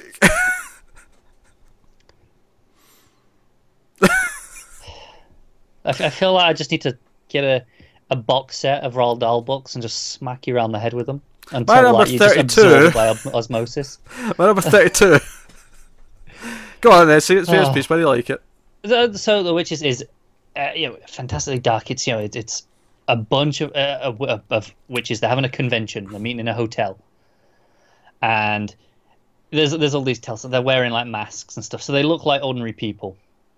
But you know, the the kid gets turned into a mouse, and it, it's it's this adventure of you know these witches and, and, and discovering that the horror of what these witches are, and they they unpeel their faces, and it's terrifying. As as a kid, obviously, uh, it's it's pretty creepy, and it's just these i i they're fantastically evil and vicious. I will say the one thing I really don't like is how they changed the ending from the book. They uh, they they basically give you know uh, they give it a Hollywood lick of paint. They Okay, give it a, a nice ending. happy ending. Yeah, I'm like, eh, it's a bit boring, Yeah. but So, I don't know. This sounds like it's actually your autobiography of your childhood, and this is your mother you're talking about. But I mean, uh, uh, no, no, I, I I do have a, a real soft spot for this story though, and uh, I think I think this is one you'd you'd have enjoyed. I'm surprised you never Okay. saw it. It seems like your your sort of thing. uh, no. I mean, my my childhood witch thing was Sabrina. I think growing up, watched that on on the. On No, no, the I, I uh, big big Roald Dahl fan though. I, I, you know, I read all the all the books. No, um, I never did. I, I read a couple of Goosebumps books. I can't remember what, which ones I read though.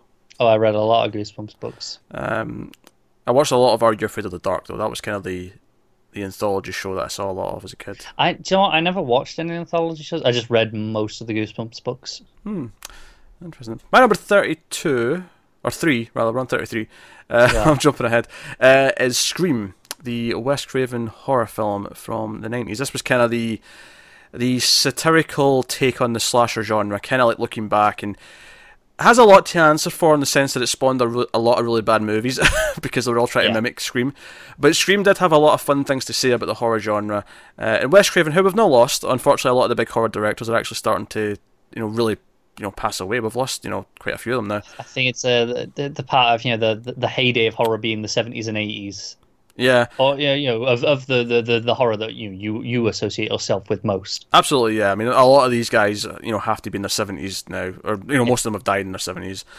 Uh, but yeah, so this is a, a look back at the slasher genre. He's critiquing them, even his own movies, because you know, there's some jabs at Nightmare on Elm Street. There's obviously a lot of jabs at Halloween in there.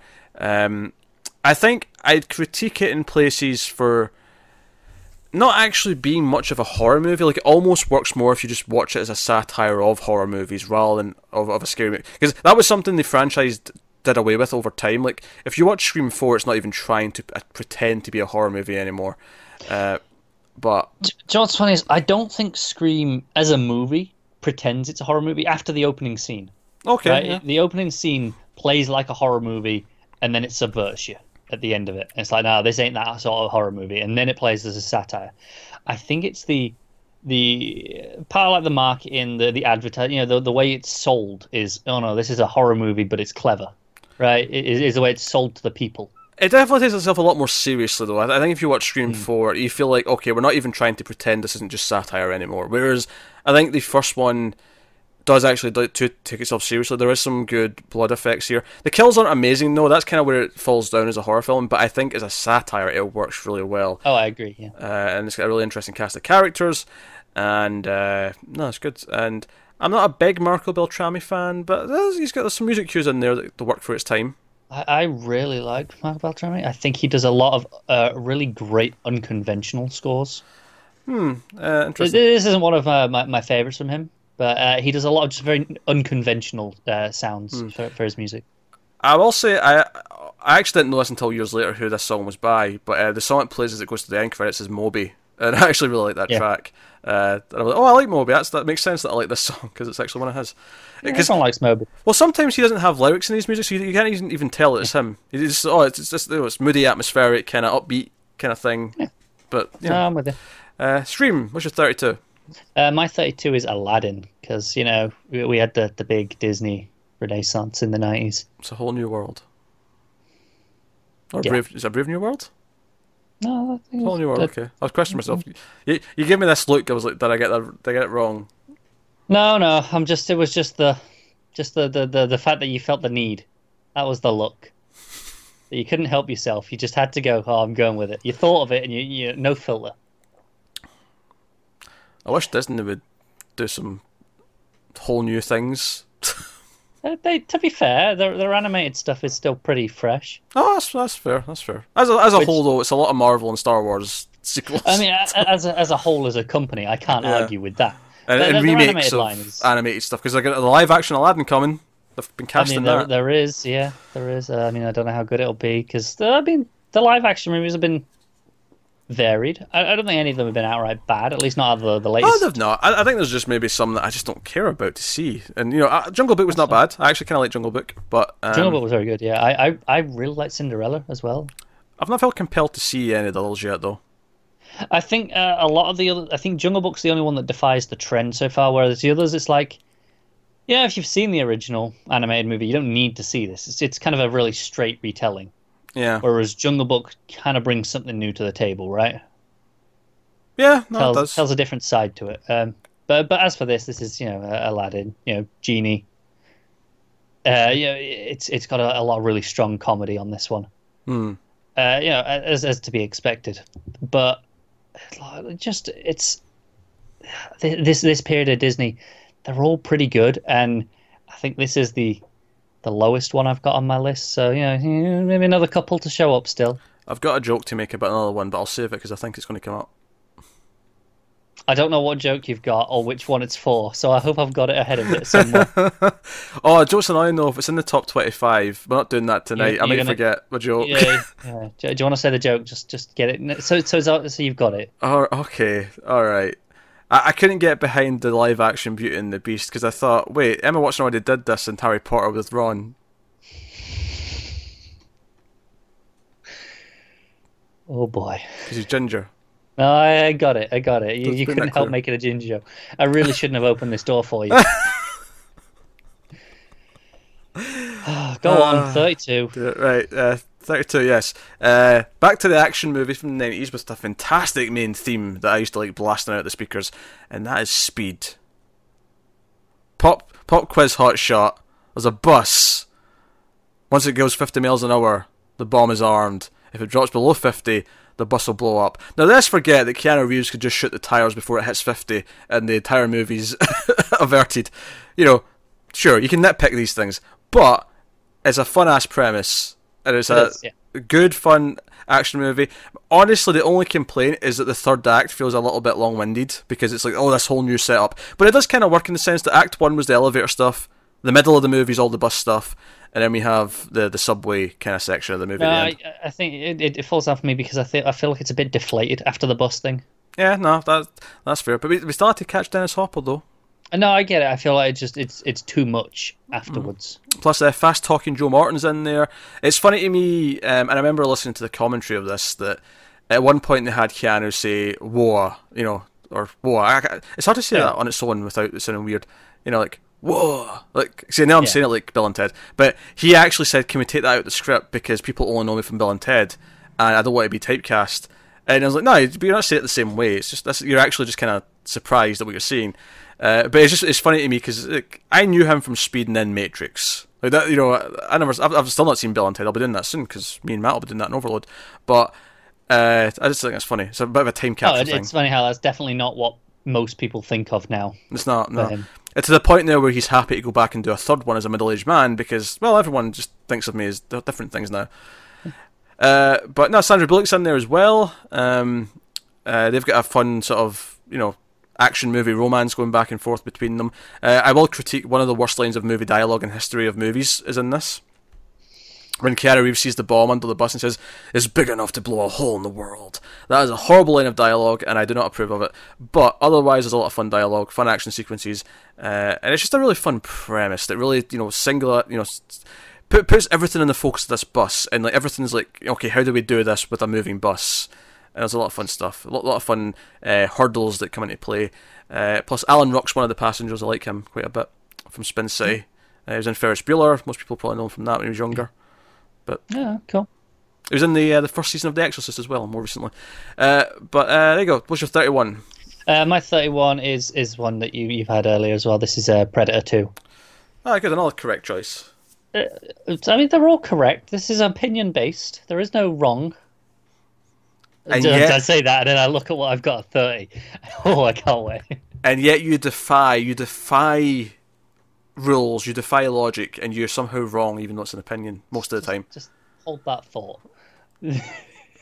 but uh, no, Predator. We, we said it all earlier, but uh, something that we didn't mention is I really like what they do with the music and the, the score and, and adapt it for the, the, the, the all the, the jungle themes and put it into the city. Hmm. I, I thought that was really fun the way they did that. But you know, I, I, I really liked how they expanded out the lore at, at the end of the movie and really uh, blew it open. Yeah. Plus Gary Busey. Obviously, And Jake Busey's in the new one. Oh, I can't wait.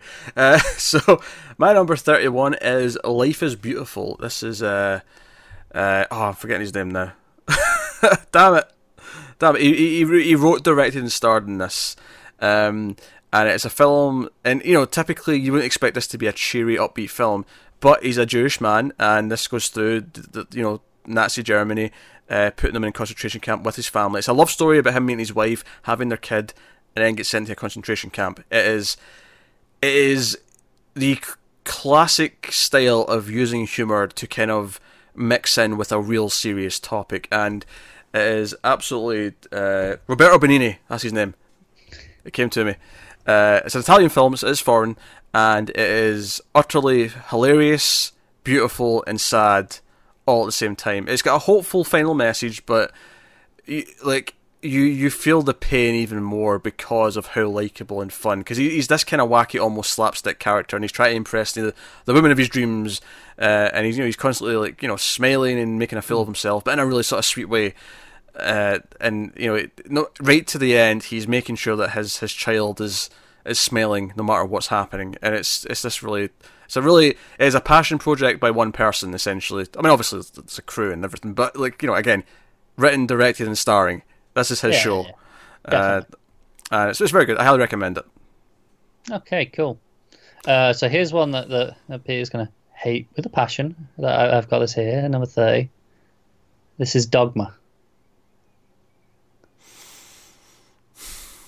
I've seen this one. I know you have. This is why I know you hate it. this isn't one you just hate by reputation, because, of course, this is a Kevin Smith movie. This is mm-hmm. one that you've seen and actively dislike, I do. which I, I don't understand why, because I think this movie is a blast. This is so much fun. But, I mean, what, what do you not like about Dogma? Well, it's been a while, so I, I, I, I don't understand. It's got some fa- you know, fantastic quippy dialogue, Out- outrageous premise. there's something about Kevin Smith's dialogue. It's just- for you. It's just a little bit too smug. It's kind of like why I don't like Deadpool most of the time. There's a smugness to it. There is a smugness. I, I can't I can't argue with that. I, mean I mean there was then. I don't think it's there as much anymore. I think he's um he's mellowed out a bit in his in his older age. Have gone. Hey, maybe I was a bit of a dick. Yeah, I thought Jay and Silent Bob were really annoying. I don't know that much. I remember that. Yeah, I think Jay and Silent Bob are, fine in this one. Uh, some movies they're better than others. Yeah, and then the Uh, whole the whole angel plot. I think by the time I got to the end, I was just kind of like, okay, it's like you're trying to go out of your way to be like risky with this. Yeah, yeah, I get that. You got you know the, the Buddy Christ, of course, mm-hmm. which is uh, So- you know, been u- used to extensively on the internet. I'm, I'm just, no, it's not, it's not for me. No, it's it's. Uh, I think it's a blast. It's not the the Kevin Smith film I'd recommend to you know a, as a first viewing for someone. Like this, is, this isn't where you jump in. This is this is definitely for one that's for people who are already fans of, of his work. But uh, I feel like if if you do like some of his other films, this is definitely one that you you should check out. All right, well, my number thirty then is actually the one and only possible Christopher Nolan film that I could have squeezed in in a '90s list, but that is following his ultra low budget film uh, before he even did Memento. Um, this you'll you'll appreciate this from a sound perspective. Is they've they've got a scene at the start that's kind of like an interrogation scene, and the only reason why it's there, the reason why they start off with this, is because they knew that they were going to be shooting this very sort of rough and loose, and like you know they're going to be shooting out in the street without permits and that kind of thing, and they're trying to get their film done. And they knew that because they were shooting quick, this is also why it's in black and white because it's actually much quicker to light for black and white potentially than it is for color. Uh, so it made the life easier to shoot things quicker in the time they had in each location, and especially when they're doing sort of guerrilla style out in the streets.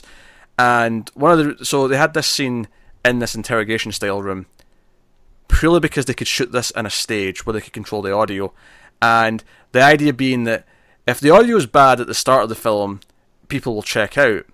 But if it, it starts off good for a scene and then gets slightly worse, the hope is that you're already pulled out of the story, it doesn't matter. And that's not to say that you watch the rest of the film and say, "Oh my god, this audio is awful." It's, it's fine. Like it's you know from a from a professional standard, you can nitpick it, but from like anyone's normal point of view, you're not going to notice anything. Um, but it's a really smart little small film about someone who chooses to follow people just for fun, and then gets entangled up in her life, and then it leads to what's going on in her life and people that she's involved with, and there's some twists, there's some turns, and it does almost make me long for him doing something really simple again, like not something huge and like, oh, this is this big philosophical idea. Just a really smart little thriller, because that's what this is. And I, I find this a really inspiring film on just how little. Like, for example, at one point there's like a gangster who uses a hammer to kill someone, and the reason why it's a hammer is because they couldn't get a gun, and they thought, well, if we can't get a real proper looking gun that's going to look and sound good, I don't want to do it. So we'll use a hammer because that'll seem really vicious. No, that makes sense. This is Yeah. this is one of the I think it's one of only two Nolan films I've not seen. Mm. Um, but I, I do want to, obviously. Uh, I just haven't got around to it. But that is yeah. something that I love in, in not just in filmmaking, but in any medium of you, you have to work to your budget and you have to be creative and you can't let that, you know, ruin your idea. You have to Yeah. be able to work around it and, and function to your limits. This is the sort of thing you look at when you're a student filmmaker and go, I could conceivably pull this off if I was smart enough like him. if if I Yeah. just I could pull this together theoretically. in terms of the resources, he didn't Yeah. have that much more than you had available. yeah, uh, it's, but it's really good for what it is, and it's re- I find it really inspiring because of how, how little he's working with and what he- what he pulls off with it. And it's got this great atmosphere because it is this black and white kind of noir kind of thing. Uh, so no, really good. Uh, what's your twenty nine? Uh, my 29, this is one that we uh, covered on this show early on. This is a delicatessen. Oh, there you go. Yeah, obviously you mentioned it earlier when you Yes, recently. one- We did it recently. Yeah, fine, a year ago, recent, whatever. Take your pick. But you know, obviously, if you want really in-depth thoughts, you can go and check out the review of that because we're shills. But it's got just a, a phenomenal atmosphere to it. This, you know, the, this this European atmosphere that you, you, you don't see all that often. It's this, it's kind of like this dark gothic, uh, twisted world. Kind of steampunky. Yeah, kind of steampunky, and it's just it's full of all this really dark humor. Yeah. I could use another big steampunk sci-fi movie. There's not enough steampunk. There's not, is there? There's not. Yeah, good steampunk. Steam, movie. steampunk's kind of died out. I feel like it had a. I, I saw it a lot in the early 2000s. Not not necessarily in film, just in general. There's a lot of steampunk. Yeah, need, need a Uh, good steampunk movie franchise. Yeah. But hey, uh, alright, cool. Uh, a good movie. Uh, didn't quite make my list, but uh, really good. Uh, number 29 for me is a film that I actually did recently with Tim on streams. That is Audition. Again, it's a horror movie, but it's Japan that's that's filling in the good horror movies here. So th- this is a really slow burn horror movie. It's a slow dread build horror film that plays with uh, sexism and societal societal kind of like rules and norms, and kind of a, a, a villain who challenges those in a really menacing way, uh, and just the you know, because the arrogance of the main character in the film is that he thinks, oh, I, I've decided that I want a wife. I can basically shop for a wife, and he he's like a movie producer, so he sets up like a fake audition for like a movie, basically just with the intention of interviewing all these girls and picking who he wants to try and ask out on a date. Uh, which you know, if anything's more relevant now, given you know the post Weinstein world that we're in. Yeah. th- this idea, and it's like, okay, you're not necessarily a horrible person because you seem like you're treating everyone nicely, but this is as shit. You you're doing this just to do this. So it, it really plays with who's right, who's wrong, and you know, kind of like, okay, this this darkness is coming for. Uh, and you know, for the first like half of the movie, it doesn't even feel like a horror film. And there's just one random cutaway at one point that lets you know, oh, by the way, this is a horror film. Be be terrified of what's coming later. And you just this this slow build is, is you know because I, I remember liking it, but rewatching it, you know, in the last couple of months for streams, I'm like, oh, this is actually held up really well. This is really goddamn good. So that's audition. Highly recommend it. Cool. Uh, what number are we on? Twenty eight. T- 28. There we go. Uh, so this is Dazed and Confused. So, uh, yeah, we mentioned Linklater already, but this is uh, the, the comedy. One I've not seen, in fact. Have you not? No. Oh, this is a a, a, fantastically great. It's, it's this, you know, the you know, it's all about not not moving on from being a teen, uh, you know, and being stuck in in, the, in your ways a bit, Mm. and, and the comedy of that, and you know how at, at a certain point it kind of becomes sad to, to be to be stuck in the past. Yeah, yeah. Uh, correct me if I'm wrong, but is this not the one where McConaughey gets his uh, Yeah. all right, all right, all right? Yeah. I can't do the, the accent, so I'm not even going to try and No, fake no, it. don't. But no, no, that's the one. Yeah, okay. Yeah, no, it's a, a, a great movie, and uh, uh, I'm, I'm surprised you've not seen this one actually. For whatever reason, it's just never, Yeah, never. Uh, uh, just just one of those that I, I assumed you would have, but no, I, I- really, I, sorry, you know, quite a while ago now, and uh, Yeah, it's one of those I'm, I'm happy to revisit. even the, the biggest cinephiles amongst us will have that a couple of those weird Oh, of course, yeah. zeitgeist movies that are just missing for some reason. But I'll get to them all eventually. It's it's it's one of those where you know where the ones where they specifically actually play into your tastes that is expected. Right. Oh, you think this plays into my taste? I, I think it plays into your taste of, of of comedy. Yeah. Okay, all right, interesting, interesting. Um, okay, my number twenty-eight is uh, uh just to get to the, the sort of the the sad, bittersweet uh, dramas. Uh, we have The Green Mile, which is a Frank Darabont directed film based on a Stephen King book, and this big man John Coffey has been convicted of murdering girls, but he of course didn't really do it, and he has he has a superpower. He can he can heal, and uh, Tom Hanks plays this prison guard, and it's basically the story of him and the other guards, basically learning how much of a good person this John Coffey is, and kind of learn to trust them and how he impacts their lives and how he they impact his life. And it is this heartwarming story, and there's also a really creepy performance by Sam Rockwell, probably one of the earliest Sam Rockwell movies I saw. I think. Yeah. Um, really, really dark stuff. Um, and it's it's great. Uh, like I feel like it, it basks in the shadow a little bit of uh, of Shawshank, which is the other sort of prison movie directed by Darabont, based on a Stephen King story. Not But- not too far apart either.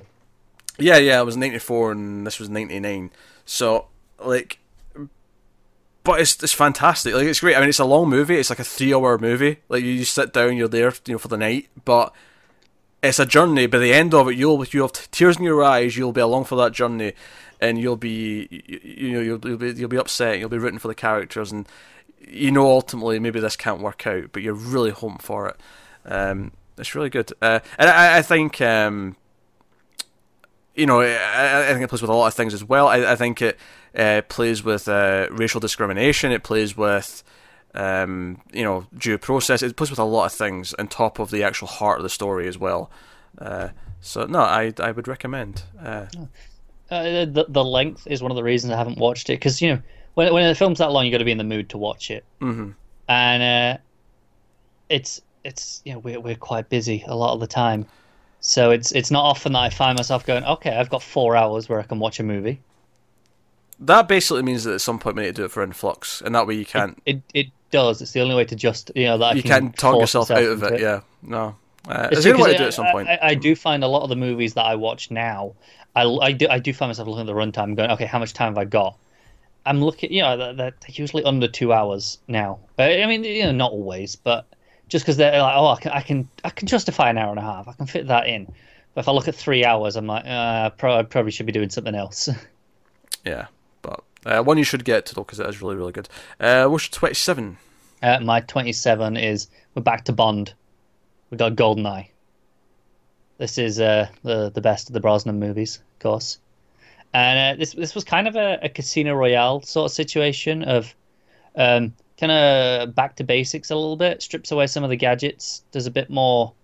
I mean it's still a bit you know ridiculous because it's it's 90s Bond. Don't get me wrong, bit big and over the top at, at points, but it's not full of gadgets everywhere. So it's it's a bit more down to earth in that sense. And the opening sequence for the going into the dam and then the, the, the runway and the plane is one of my favorite Bond action sequences uh, it, at all. It's just fantastic. All right, I made my I made my opinions on Bond clearly No, earlier no, on, no. and I haven't seen it, so I shall swiftly move on. Uh, to my number 27, which we're actually into a horror film, and possibly one of the most original horror films of the decade, and that is the Blair Witch Project, which is one that I didn't like that much the first time I saw it when I was younger. And it was watching it again for Screams last year that birthed this new appreciation for it. Suddenly, kind of like how Following's this ultra low budget movie, I kind of had this appreciation for what they did, what they achieved with this film with so goddamn little. Yeah, no, That- that- I agree. This is, you know, a couple of cameras out in the woods, and it's mostly imagination. Uh, it- it's, almost the horror version of Stalker in a lot of ways. Um, No, it's, it's funny. I'm, I'm gonna just jump in here because it's actually my 26. oh, really?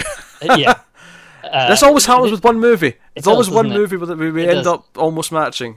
Yeah, it, it's funny because I, I I I liked this when I first saw it, uh, you know, a long time ago, and then I kind of went off it because it had this effect of, you know, it spawned all the knockoffs. It spawned Oh, yeah. the footage genre, Found and I, yeah. and you know, and so it kind of became tainted in my mind.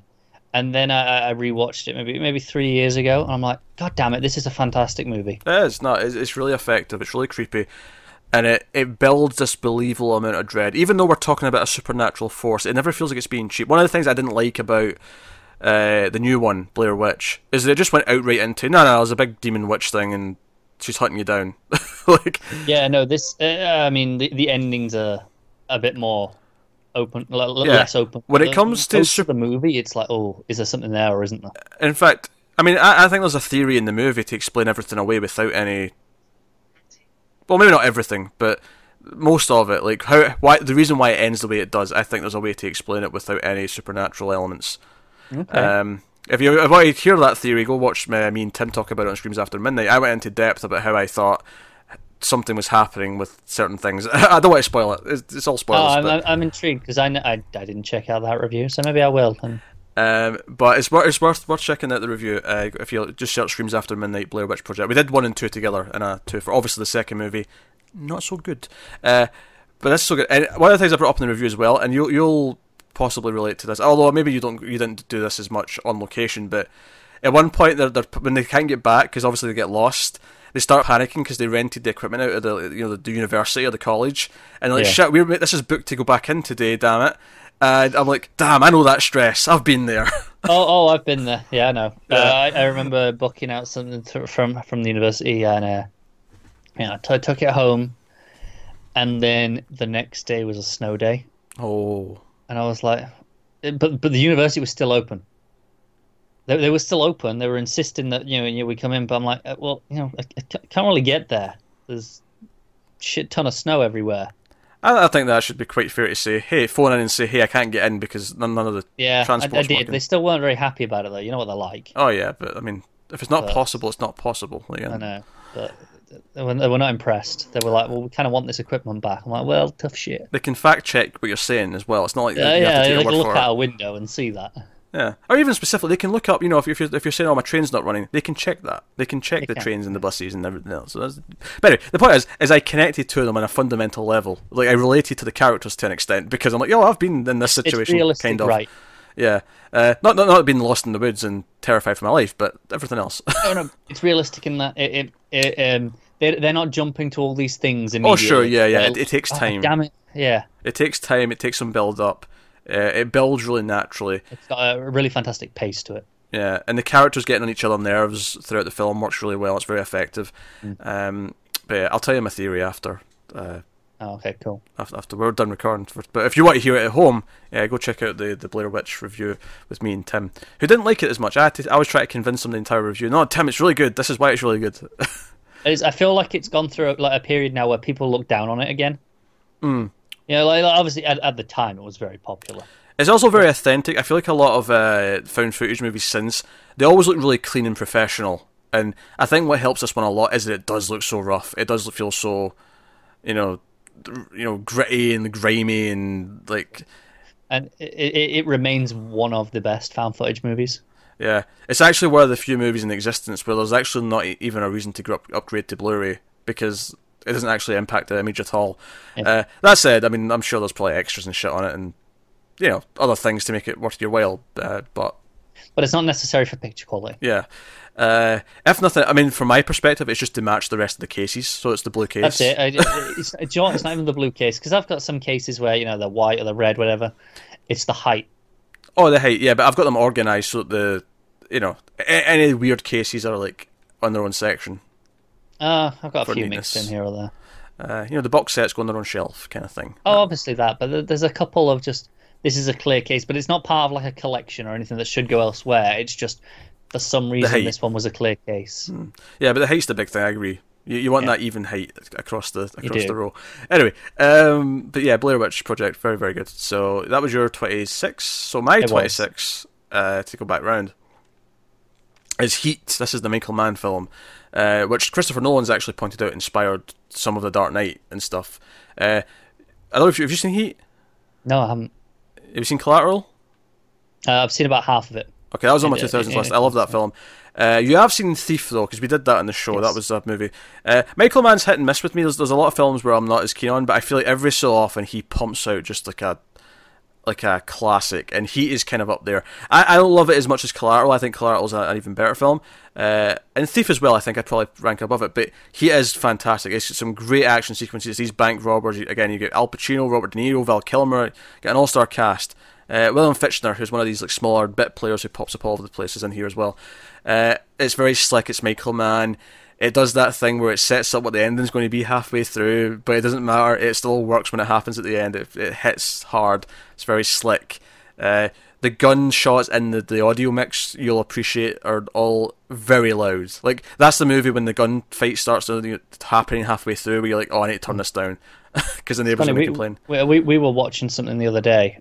We were watching for a review. I can't remember what it was, but um, uh, it might have, been- have been three percent. Uh, and I, I I didn't mention it in the review because I just Hmm. it, it it slipped my mind. But the gun sounded really awful. It just sounded really weak and pitiful. All right, I was very Well, disappointed. I think it's fairly known that gunshots in movies are always much quieter than they actually are because you want it to sound good in the mix. Heat is notable. I, I mean, I'm not saying heat is it's what they actually would be volume wise in the room, but it's definitely much louder than they usually are. Yeah. It's like, oh shit, gunshots! Like you feel it. Uh, but no, he's very good. So, uh, what's your 25? No, actually, That's that's last. That's yeah, 26 is the last one. We're done. That's the end of part one. There you go. I didn't even realise. I was Yeah, just that, that, that was real neat. I was just about to keep going. Let's do all 50. Uh, no, we're not. Uh, I, I, th- I think I threw you off when, when my 26 was the same because you didn't have your lead-ins like into your final one. yeah, yeah. Usually I'll say, oh, and this is the last one of this one, and I didn't do that because I was. Yeah, that's your fault. Uh, so it's the Blair Witch's fault. One and the same, quite frankly, as far as I'm concerned. Uh, so that that has been the part one. This has been 50 through 26 of our top 50 movies in the 90s. Like I say, much weirder list. A lot of mixing of like weird nostalgia kids movies with some actual serious good films. I'm sure the top 25 will be a bit more dense with uh, absolute classics, but Uh, that'll be coming next week. Like we say, we're going to do the Patreon pick movie in between the two parts. You can expect My Neighbor Totoro uh, sort of mid next week. Uh, and that works. I mean, it's a week earlier on Patreon, but it still works if you're watching this on It, uh, it'll, YouTube. it'll line up. Yeah, it'll still be early next week. Just it'll just be a week later than what the patrons got it. Uh, but that is that's the thing. Uh, worth mentioning, of course, uh, if you want to obviously comment, and let us know what you thought of uh, our picks and stuff. But yeah, it's worth mentioning. We mentioned Patreon, of course. For patrons who are watching this early, the vote for the month of uh, like for for you know during May for June's episode is still up, and it is four movies that all ranked quite highly on our last countdown, which was was our sci-fi countdown. So you got 2001: Space Odyssey, you got Gravity, you've got The Thing, and you've got Moon uh, as as the four options. So there's still time to vote if you're a patron. Uh, if you're watching this on YouTube publicly and you're thinking of being a patron, that vote will have ended, but the next one will be up, whatever it may be. We don't know yet, but it'll be there. We'll, yeah, we'll we'll decide next week when it, when Yeah. we need to. Oh, that's it. It was like the seventh before this one went up, so maybe it won't be there quite yet, but it'll be up soon if it's not. Yeah.